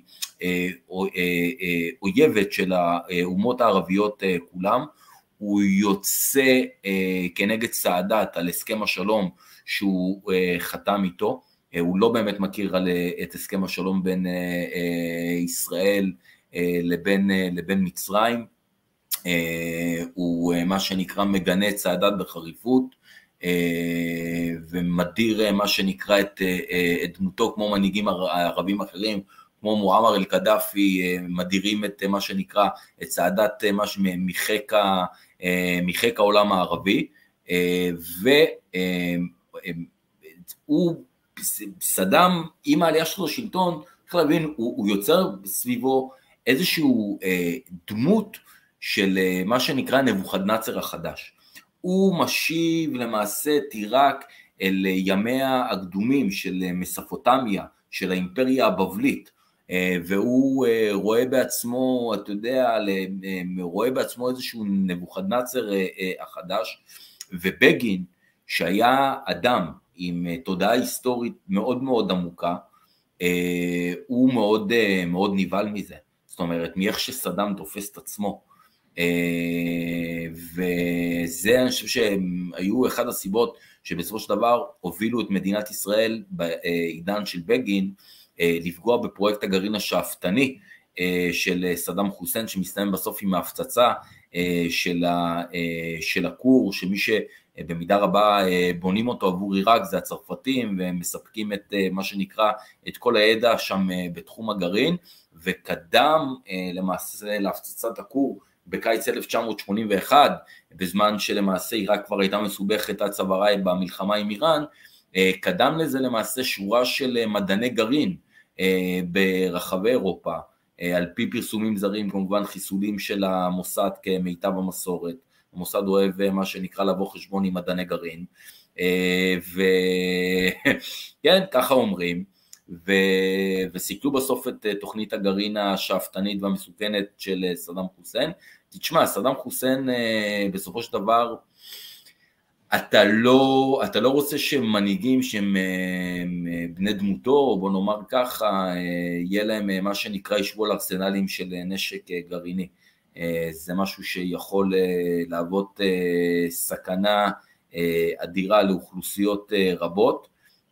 וטוב שסיכלו אז בשעתו את תוכנית הגרעין העיראקית שלא הצליחה להרים ראש מאז, היה כמובן על השאיפות להתחדש וכדומה, לא באמת, לא באמת יצא לפועל. אני אגיד שיש כמה מדינות שהן טוענות לכתר להנהגה של העולם הערבי או המוסלמי, זה, אנחנו, אנחנו משתמשים בזה לצורך הדיון, כן, אבל לבוא וזה בדיוק גם מה שעולה מהשיחות פה, שאפשר לדבר על העולם הערבי וזה טוב בשביל אקדמיזציה של כל מיני דברים, אבל בפועל אנחנו רואים שחוץ מהשפה או נגיד המסגרת הרחבה של אימוץ האסלאם, כשמסתכלים על זה בקצת זכוכית מגדלת אז כש, כאילו רואים צבעים שונים, פערים מאוד גדולים, אז אי אפשר לדבר על זה בתור העולם הערבי, אבל לצורך הדיון היה כאלה שהשתמשו בלאומיות הערבית או בזהות הערבית בשביל לבוא לאחד המוני אנשים למען איזושהי מטרה, אנחנו רואים את זה במצרים, ג'מאל עבד אל-נאסר וזה נגיד, זה מדינה שהיא מאוד ענייה אבל יש לה היסטוריה מאוד עמוקה. אז היא אומרת אנחנו חוזרים אלפי שנים אחורה בגלל זה יש לנו זכות פה לאיזה תואר או כתר מסוים.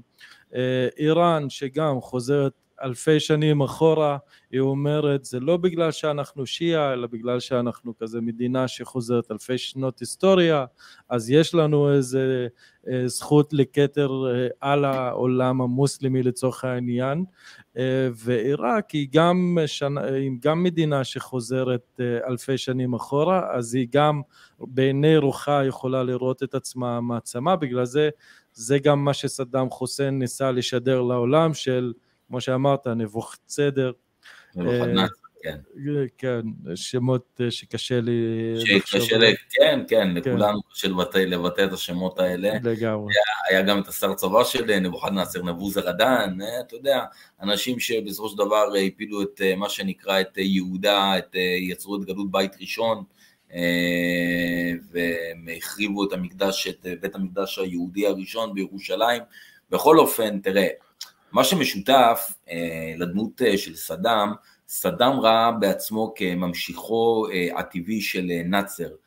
נאצר שהיה פן ערביסט מושבע וראה בעצמו סוג של מלך הערבים, א-דין, סלאח א-דין מודרני, אז למעשה סדאם ראה בעצמו יורשו הטבעי של נאצר, כי אתה יודע חלק מהתפיסה של, של עבאס, התפיסה האידיאולוגית שלהם זה למעשה פן ערביות, מה שנקרא פלוס סוציאליזם במונחיו הייתי אומר הערבים, אה, ולא שבסדאם היה סוציאליסט גדול, בוא, לא, שלא יהיה פה טעויות. אה, עם הסיגרים לא נראה לי, טוב, לא, לא, ממש לא. דווקא סוציאליסטים אוהבים סיגרים כשאני חושב על זה, אז אני לוקח את זה חזרה. כן, אה, בכל אופן, כן, גם צ'ה גוואר אהב סיגרים. ופידל קסטרו? פידל קסטרו, כן, עכשיו תראה, אלה היו סוציאליסטים רדיקליים, אבל זה היו קומוניסטים, אחי. כן. בכל, אופן, ואז אה, אני אומר, סדאם חוסיין גם רואה בעצמו, אתה יודע, בדיוק כמו נאצר, שוב, אתה יודע, לא רק נבוכדנאצר אה, זה, הוא רואה גם בעצמו איזשהו סלאח א-דין מודרני. אגב, אה, סלאח א-דין, כורדי, סלאח א-דין אל-איובי, הכורדי, הוא גם הוא מהעיר תקרית בעיראק, אוקיי? מה שנקרא היום המשודש הסוני של, של עיראק, גם סדאם אה, מגיע לאזור הזה, הוא הרגיש איזשהו, טבע הדברים, אה, הזדהות עם הדמות ההיסטורית, אבל צריך להבין משהו לגבי אה, סדאם חוסיין. סדאם חוסיין, כמו ארדואן היום, אוקיי? היה אה, אה, קורדופוב, הוא היה ממש, היה לו שנאת כורדים איומה, הוא חשש מהכורדים, מההתארגנויות של הכורדים, אה, ולכן הוא פוגע בהם אה, בצורה אה, מנוולת ומרושעת בעידן, בעידן שלטונו, וזה משהו שאתה יודע, סלאח א-דין לא היה סולח לו אם היה חי על הפגיעה הזאת בכורדים, חד משמעית. חד כן. משמעית. טוב, אז אני אגיד שבאמת זה, בסופו של דבר זה עבד לו, זה שהוא שידר במשך אה, שנות העבודה שלו בתור איזה מנהיג פן-ערביסט, זה עדיין מהדהד בעולם עד היום, אנשים מעריצים אותו, אוהבים אותו, אה, וזה, ו, ורואים אה, את דמותו לחיוב. שוב, אני רוצה להגיד, מצטער שהשידור הזה קצת נמרח יותר מדי, גם תקלות, גם עומס של אירועים שהיינו צריכים לגעת בהם. אני אשתדל, אנחנו משתדלים של להשאיר את הדיונים שלנו כמה שיותר תמציתיים וקצרים. אה, אני אשאל אותך שאלה פתוחה לפני שניגש לשאלות. כן. אה, יש עוד איזה משהו שאנחנו צריכים לדעת על האיש שלא לא דיברנו עליו? אני חושב ש... בוא נגיד שהרוב כן נאמר בהקשרו, הרוב החשוב בטח ובטח. אה, וטוב שנאמר וטוב ש... שסופר, אה, מהעלייה שלו אה, לשלטון אם נרצה ועד, ועד קיצו ב... ב... באפריל 2003, כמובן אחרי שהוא נתפס צריך רק לומר מוקם בעיראק בית דין מיוחד שלמעשה עסק בעניינו ושל כמה מקורבים שלו כמו של אה, עלי יחימי ואחרים אה, ששפטו אותם אה, בסופו של דבר לגזר דין מוות. נעשה איזשהו צדק היסטורי בסיפור של עיראק, התליינים של סדאם חוסיין ושל עלי יחימי היו שיעים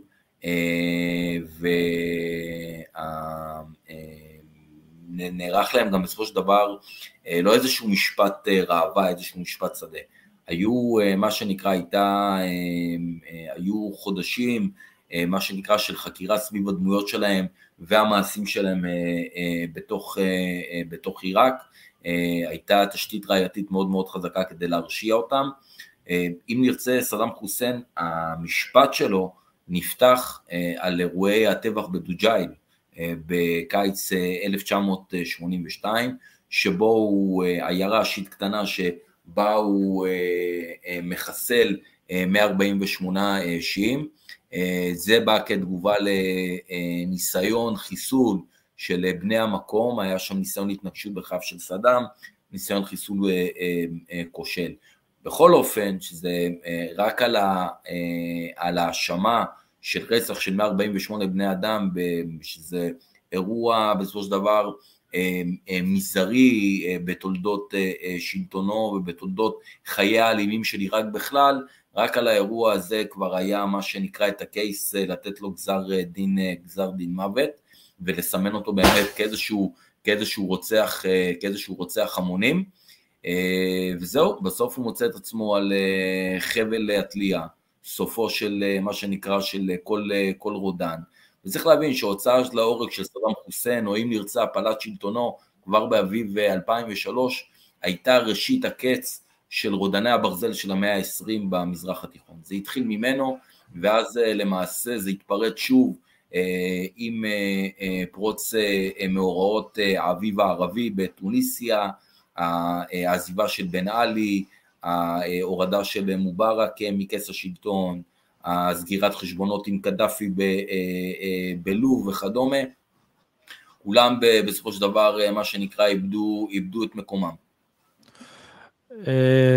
נכון, וזה נושא... ובדרכים, ובדרכים לא טבעיות כביכול, אתה יודע. בדיוק, זה, כן. אתה יודע, מקודם דיברת על סוכני המוסד שיש להם איזה כזה קטע עם לכאורה עם מדעני גרעין, אז עלה לי לראש פתגם בערבית שאומר ריג'ת חלימה לעדתה אל-קדימה.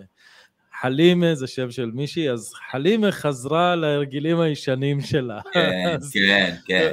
אז כל העניין הזה של לוב וטוניסיה ומצרים וסוריה ועיראק וזה, זה כנראה חלימה חזרה להרגלים המגונים שלה, אה, והמבין יבין. אה, אני רוצה לעבור לשאלה המצוינת הזאת. לפי דעתי אנחנו צריכים להקדיש פרק על מין ומיניות אה, שבמרחב הזה ואיך הוא נתפס, כי זה נושא שהוא מאוד מעניין.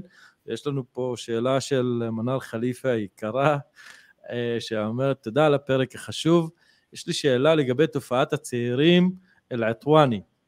שהופיע אחרי מות סדאם חוסיין, שאלה מעניינת, ממש אה, טובה, כי זו תופעה, אני לא יודע אם אתה מכיר את החבר'ה האלה, אבל זו תופעה שהיא סופר מעניינת. צעירים מתמרדים עם מראה מאוד מטופח ונשי, בניגוד למראה המקובל בחברה. מה הסיבות לתופעה הזאת? תראה, אני יכול, אה, אין לי איזושהי תשובה מדויקת לשאלה הזאת. אני רק יכול אה, במידה רבה, אה, הייתי אומר, אה, לשער, שאתה יודע, אז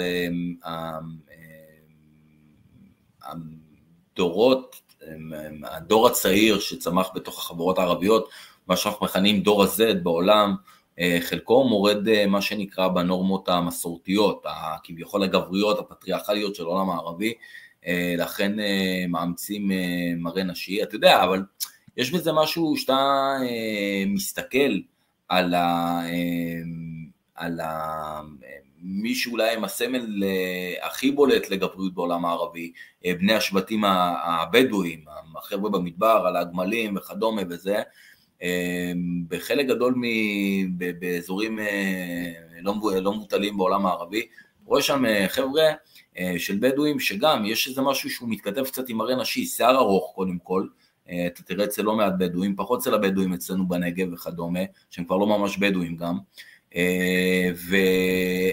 והאיפור הזה שהם שמים מתחת לעיניים, הכוחלה, שהם שמים מתחת לעיניים, משווה להם כזה, מראה מה שנקרא של, של מה שנקרא של שודדי הקריבים כאלה, של פיראטים, סטייל ג'וני דפ, וזה, וזה, תשמע, זה חתיכת, חתיכת עניין, שאני נתקלתי בזה פעם ראשונה בירדן, בשבטים אה, באזור, אה, באזור הדרום, הייתי, הייתי בהלם מהמראה שלהם, ממש. אה, אני אגיד שמה שמעניין בתופעה הזאת, שזה, אתה יודע, ההתנגשות האלימה בין השיעה לסונה, ונגיד המראות של דאעש שזורקים הומואים גגות של בתים וכזה כל השיטות שהם השתמשו בהם נגד שיעים גם השתמשו בהם נגד כל מי שהיה עם מיניות מופגנת או מופקרת או כן. לשיטתם ולגישתם. אה, וזה מבחינתי כנראה הצורת חיים האולטימטיבית שבה אתה בא ודוחף את הגבולות בצורה שתערער את אה, אמות החברה שעליה אתה מבוסס ולנסות לייצר איזשהו שיח אה, קונטרה תכלס, או שלא, לא, ש, שיהיה מתנגד, מתנגש, מתכתב עם כל מה שיש לך, וזה ניסיון שהוא לדעתי, מבחינה אופנתית זה נראה מזעזע, אני חייב להגיד, כן? לא, זה, אבל uh, תשמע, קודם כל יש פה גם איזושהי, אני חושב שאמירה, אתה יודע, שגם בתוך חברות ערביות, שהן כביכול חברות נורא פטריארכליות וגבריות וכדומה, אה, יש פה איזושהי אה, אמירה שקודם כל, יעני, יש הומוסקסואלים, יעני, יש לולי, יעני, ולא מעט, בתוך החברות הערביות. לטואני זה לא חייב להיות אה, הומוסקסואלי. לא, זה לא חייב להיות, ברור שלא, ברור שלא, אבל אני אומר... כי יש גם אה, חתונות שלהם, כן? כן. ואז זה... חייב לצאת. לא, לא, אני אומר, זה כאילו, אתה יודע, באיזשהו, אני אומר את זה באיזשהו הקשר מקביל, אתה מבין? שאותן חברות ששבויות בקונספציות אה, מסורתיות על אה, איך צריך להיות, איך צריך לקרוא לגבר ומה הוא גבר ומה תפקידו בתוך, אה, בתוך העולם הפטריארכלי, בתוך, בתוך עולם השבט, אז אני אומר, זה קונטרה גם, גם לזה במידה, במידה רבה. כן? יופי. יש לנו פה שאלה שלדעתי לא נוכל לגעת בה לעומק, במיוחד הסיפור עם הכורדים, אולי נקדיש פרק שלם על הכורדים. אה, אבל נציג את השאלה. הערבים שגרים בעיראק של היום, מה מקורם לפני שהתאסלמו, מה סיפורם של הכורדים, מתי התאסלמו ולמה שמרו על זהות השבטית. טוב, בוא, אתה יודע, לפחות ניתן את הדין לחלק הראשון של השאלה, כי באמת על הכורדים זה סיפור יותר מורכב. אה, קודם כל, אה, המקורות הערביים, צריך להבין, הם, הם כולם מהאזור של הג'זירת אל-ערב, של חצי האי ערב, זה המקום, מקורם של הערבים כולם, זה לא שלא הסתובבו לפני עליית, לפני הופעת האסלאם במאה השביעית, זה לא שלא הסתובבו ערבים, מה שנקרא במרחב שגובל בג'זירת אל-ערב, שנמצא בסמיכות לג'זירת אל-ערב. אה, הסתובבו שבטים ערבים שמכונים בספרי ההיסטוריה שבטים סרצנים, כן, זה מה שנקרא אה, בעידן הביזנטי אה, והססני במזרח התיכון, אה, והערבים מגיעים, זאת אומרת, אחד היעדי כיבוש הראשונים של האסלאם, ואחד מיעדי ההתפשטות של השבטים הערביים, מחוץ לחצי ערב הייתה עיראק, עיראק נכבשת כבר בשנת 634 בעידן של, בעידן של החליפה אבו בכר, החליפה הראשון שיורש את מוחמד אחרי מותו בשנת 632, ולמעשה עיראק אה, הפכה להיות איזשהו אה, מעוז שמאוד מאוד אה, מזוהה גם עם תומכי עלי, בן דודו וחתנו של הנביא מוחמד, למעשה הדמות הקדושה ביותר, אם נרצה, אחרי מוחמד הנביא, אחרי, ואחרי אחרי מוחמד הנביא אצל, אצל השיעים, הוא קבור בדרום עיראק בקופה, וכמובן בנו חוסיין, ממשיכים סיפורו שושלת, מוצא את מותו בקרבלה, גם באזור של דרום עיראק, אזורים עם ריכוזי שיעים מאוד מאוד מאוד גדולים, וזה ככה, אתה יודע, אה, אה, היסטורית, כאילו, אם אני יכול לדבר על, על עיראק בהקשרים של, בהקשרים של, של ערביות, אה, באופן, באופן ספציפי. המקור, שוב, חצי האי ערב. אני אגיד מילה על קרבלה, לפי דעתי זה מאוד, מקום מאוד חשוב לעניינו של המזרח התיכון, ששם נהרג הנכד של הנביא מוחמד, ולא רק שנהרג, אלא גופתו בוטרה ונשלחה לכל קצוות אה, העולם הערבי באותם אה, ימים, ועד היום באל-אשורה, כשרואים את הערבים, אה, לא הערבים, המוסלמים השיעים שמכים את עצמם עם שרשראות ופוצעים את עצמם, הם מציינים את היום הזה של מותו של, ה, של הנכד של הנביא. נכון, נכון. וזה גם מקום שסבל מנחת זרועו של סדאם חוסיין בצורה נוראית, כפי שאפשר להעלות על הדעת. כן, כן, על זה, כן, על זה הרחבנו באופן יחסי בפרק, בפרק הזה. כן, כן. אה, יש לך זמן לעוד שאלה אחת? גם יש פה, צריך, אתה יודע, בהקשרים של אה, היסטוריה ערבית, אז אה, עיראק למעשה אחרי, אם המרכז הערבי הראשון, מרכז הכוח הראשון, הוא באמת בחצי האי ערב, עם מה שנקרא עלייתו של המקום הזה על בימת ההיסטוריה עם הופעה של מוחמד, כמבשר הבשורה וכדומה, אז אה, בשלב מסוים מוטה הכוח מחצי האי ערב אה, לסוריה, אה, בתקופה של בני אומיה, שהמרכז החשוב ביותר הופכת להיות דמשק. אחרי הקריסה של בני אומיה בשנת 750 עולה כוח חדש בתוך העולם הערבי, של מה שנקרא של בני עבאס, חבר'ה שקשורים גם גנטולוגית למשפחתו של, אה, לשבט הנביא, לשבט קורייש, והם אלה שיקימו את העיר עיר בגדד בשנת 758, אה, והחליפות העבאסית, מה שנקרא, תשרוד את מבחן המציאות עד 1258, עד המאה ה-13 במזרח התיכון, עד שהמונגולים פושטים על בגדד, בסדר? אז אני חושב שסיפור פה הוא, הוא מורכב, אין מה, אתה יודע, להיכנס לכל, ה, לכל הפרטים, מקווים שענינו לך על חלק מהשאלה, אלי. אה, לגבי הכורדים, אנחנו מבטיחים לכם שמתישהו אה, נעשה פרק מסודר ויסודי, שכולו כולו יעסוק אה, בכורדים. אולי על עבדאללה אוצ'לן או מישהו כן, כזה. כן, או דמויות שכן, או על ברזני וכדומה, לא חסר דמויות היסטוריות אצל הכורדים, לדבר עליהם ולפתח בכלל את הסוגיה הכורדית, כן. או על איתי אנגל, הוא הסתובב איתם. כן, איתי אנגל מת עליהם, כן, כן. אתה יודע מי אה, החברים הכי טובים של הכורדים? מי החברים הכי טובים של הכורדים? היהודים. הערים. הערים.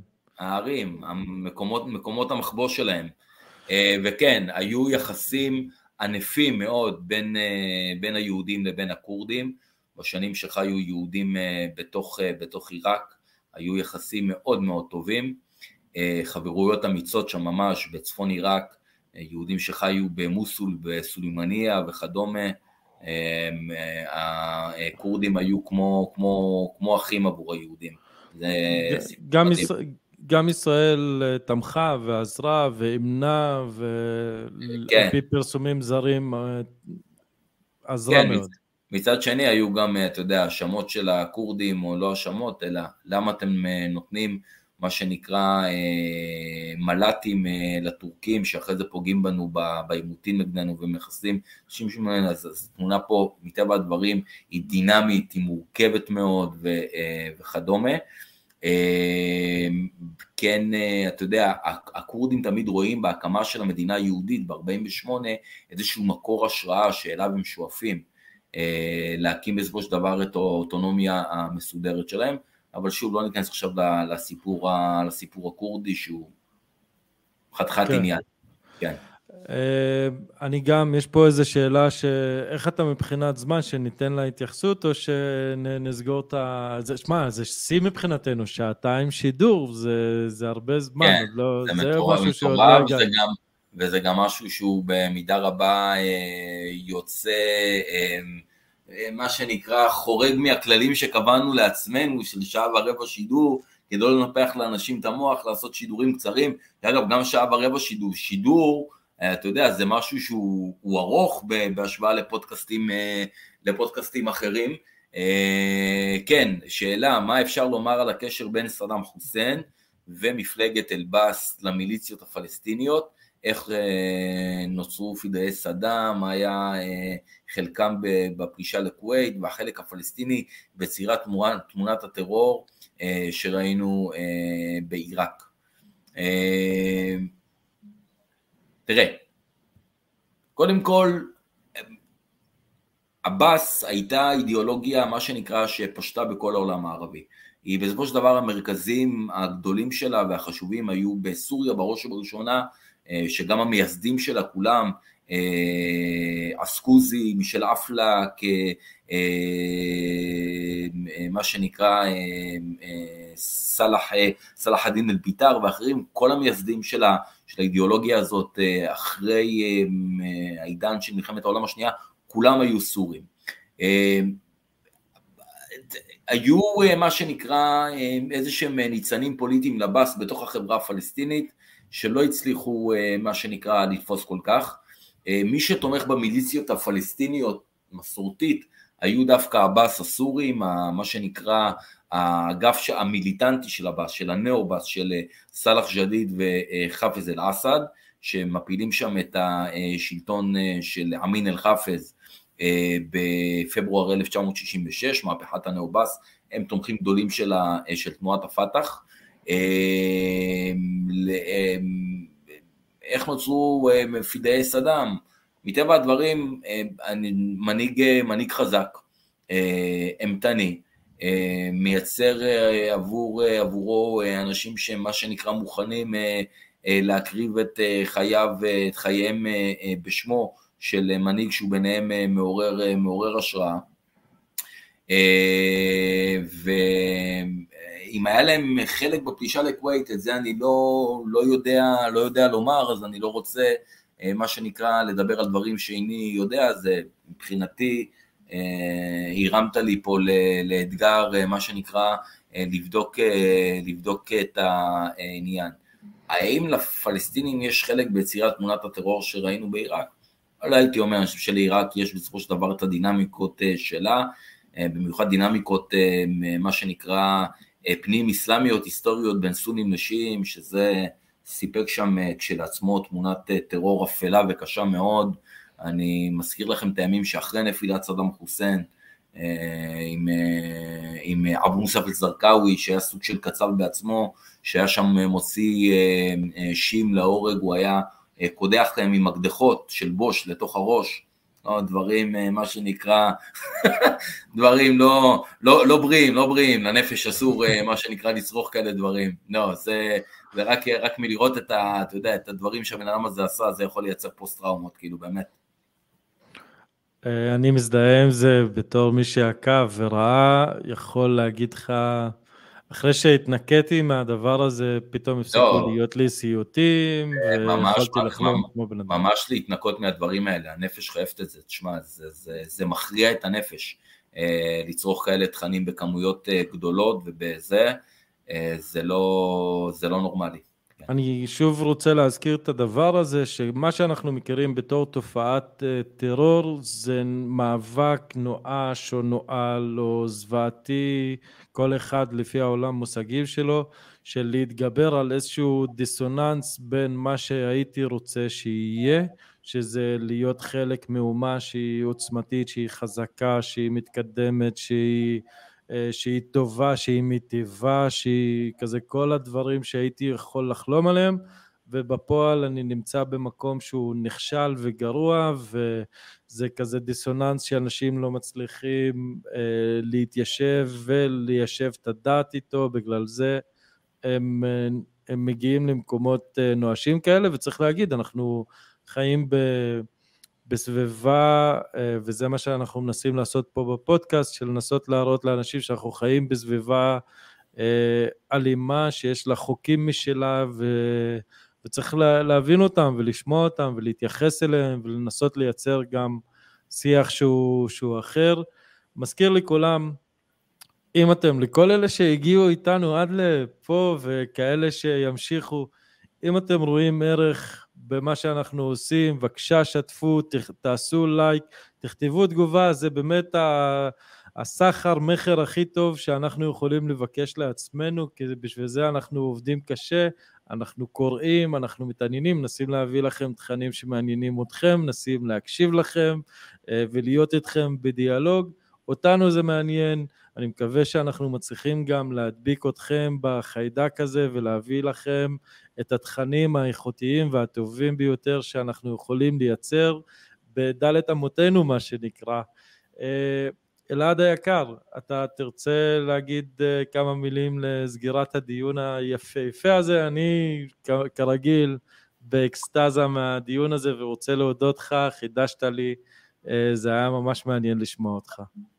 קודם כל תודה רבה, אה, באמת היה שידור אה, נעים וכיפי. לא, אני חושב שאתה יודע, לפעמים להוסיף, אתה רק, רק גורע על דברים טובים שכבר עשית, אני חושב שזה הזמן באמת ככה לסיים. לאחל לך דרוויש חג קורבן מבורך ושמח, תהנה עם חיק, בחיק המשפחה בימי החג. וכמובן אה, תודה רבה לכל מי שהצטרף והקשיב והאזין והשתתף ושאל שאלות, דבר אינו מובן מאליו מבחינתנו, תודה שאתם כאן, תודה שאתם נוכחים אה, ושיהיה לכולם אה, מה שנקרא סוף שבוע נעים שלמעשה כבר מתחיל ממש עכשיו, יום חמישי בצהריים. חבר'ה, תודה רבה. חמישי שמח. אה, אני מזכיר לכולם, מרד החליפים, כמו שכתוב פה למעלה, תסתכלו, תחפשו אותי ביוטיוב, תחפשו אותנו ביוטיוב. אה, אגב, ביוטיוב, כמו שאמרתי, יש את ה section של הוידאו, ששם יש את הפודקאסטים האישיים שלי, ויש את הלייבים, אה, וב live אפשר לראות את כל השידורים שלי עם אלעד, למצוא את הפרקים הקודמים שלנו, אנחנו בפרק השביעי, בואנה, כן. סחטיין עלינו. אנחנו. עקביים, אנחנו עושים uh, עבודה מהממת, כיף, uh, כיף לעשות את זה כל שבוע מחדש. אז חברים, מרד החליפים, uh, לחפש את זה ביוטיוב, בערוץ היוטיוב שלי מגיע תכף ל-600 uh, עוקבים, תנו לזה פוש קטן כדי שעוד אנשים ישמעו על הבשורה. וזהו, סך הכל, אז אני עוזב אתכם באהבה גדולה וחג שמח לכל החוגגים. ונתראה בשבוע הבא. אה, לא, שבוע הבא כנראה שאני לא אהיה, סליחה, נכון, שבוע הבא אני אהיה בחופש, אה, שבוע אחרי זה אנחנו ניפגש. נכון, הפתעתי אותך, לא, לא דיברנו על זה, אבל אני פשוט יוצא לאיזה אה, אירוע מידברן קטן, הדיקו מחכה לי, הוא הולך לחגוג קצת, אז uh, להתראות חברים. בסדר גמור, להתראות, תודה רבה, ביי ביי. ביי ביי.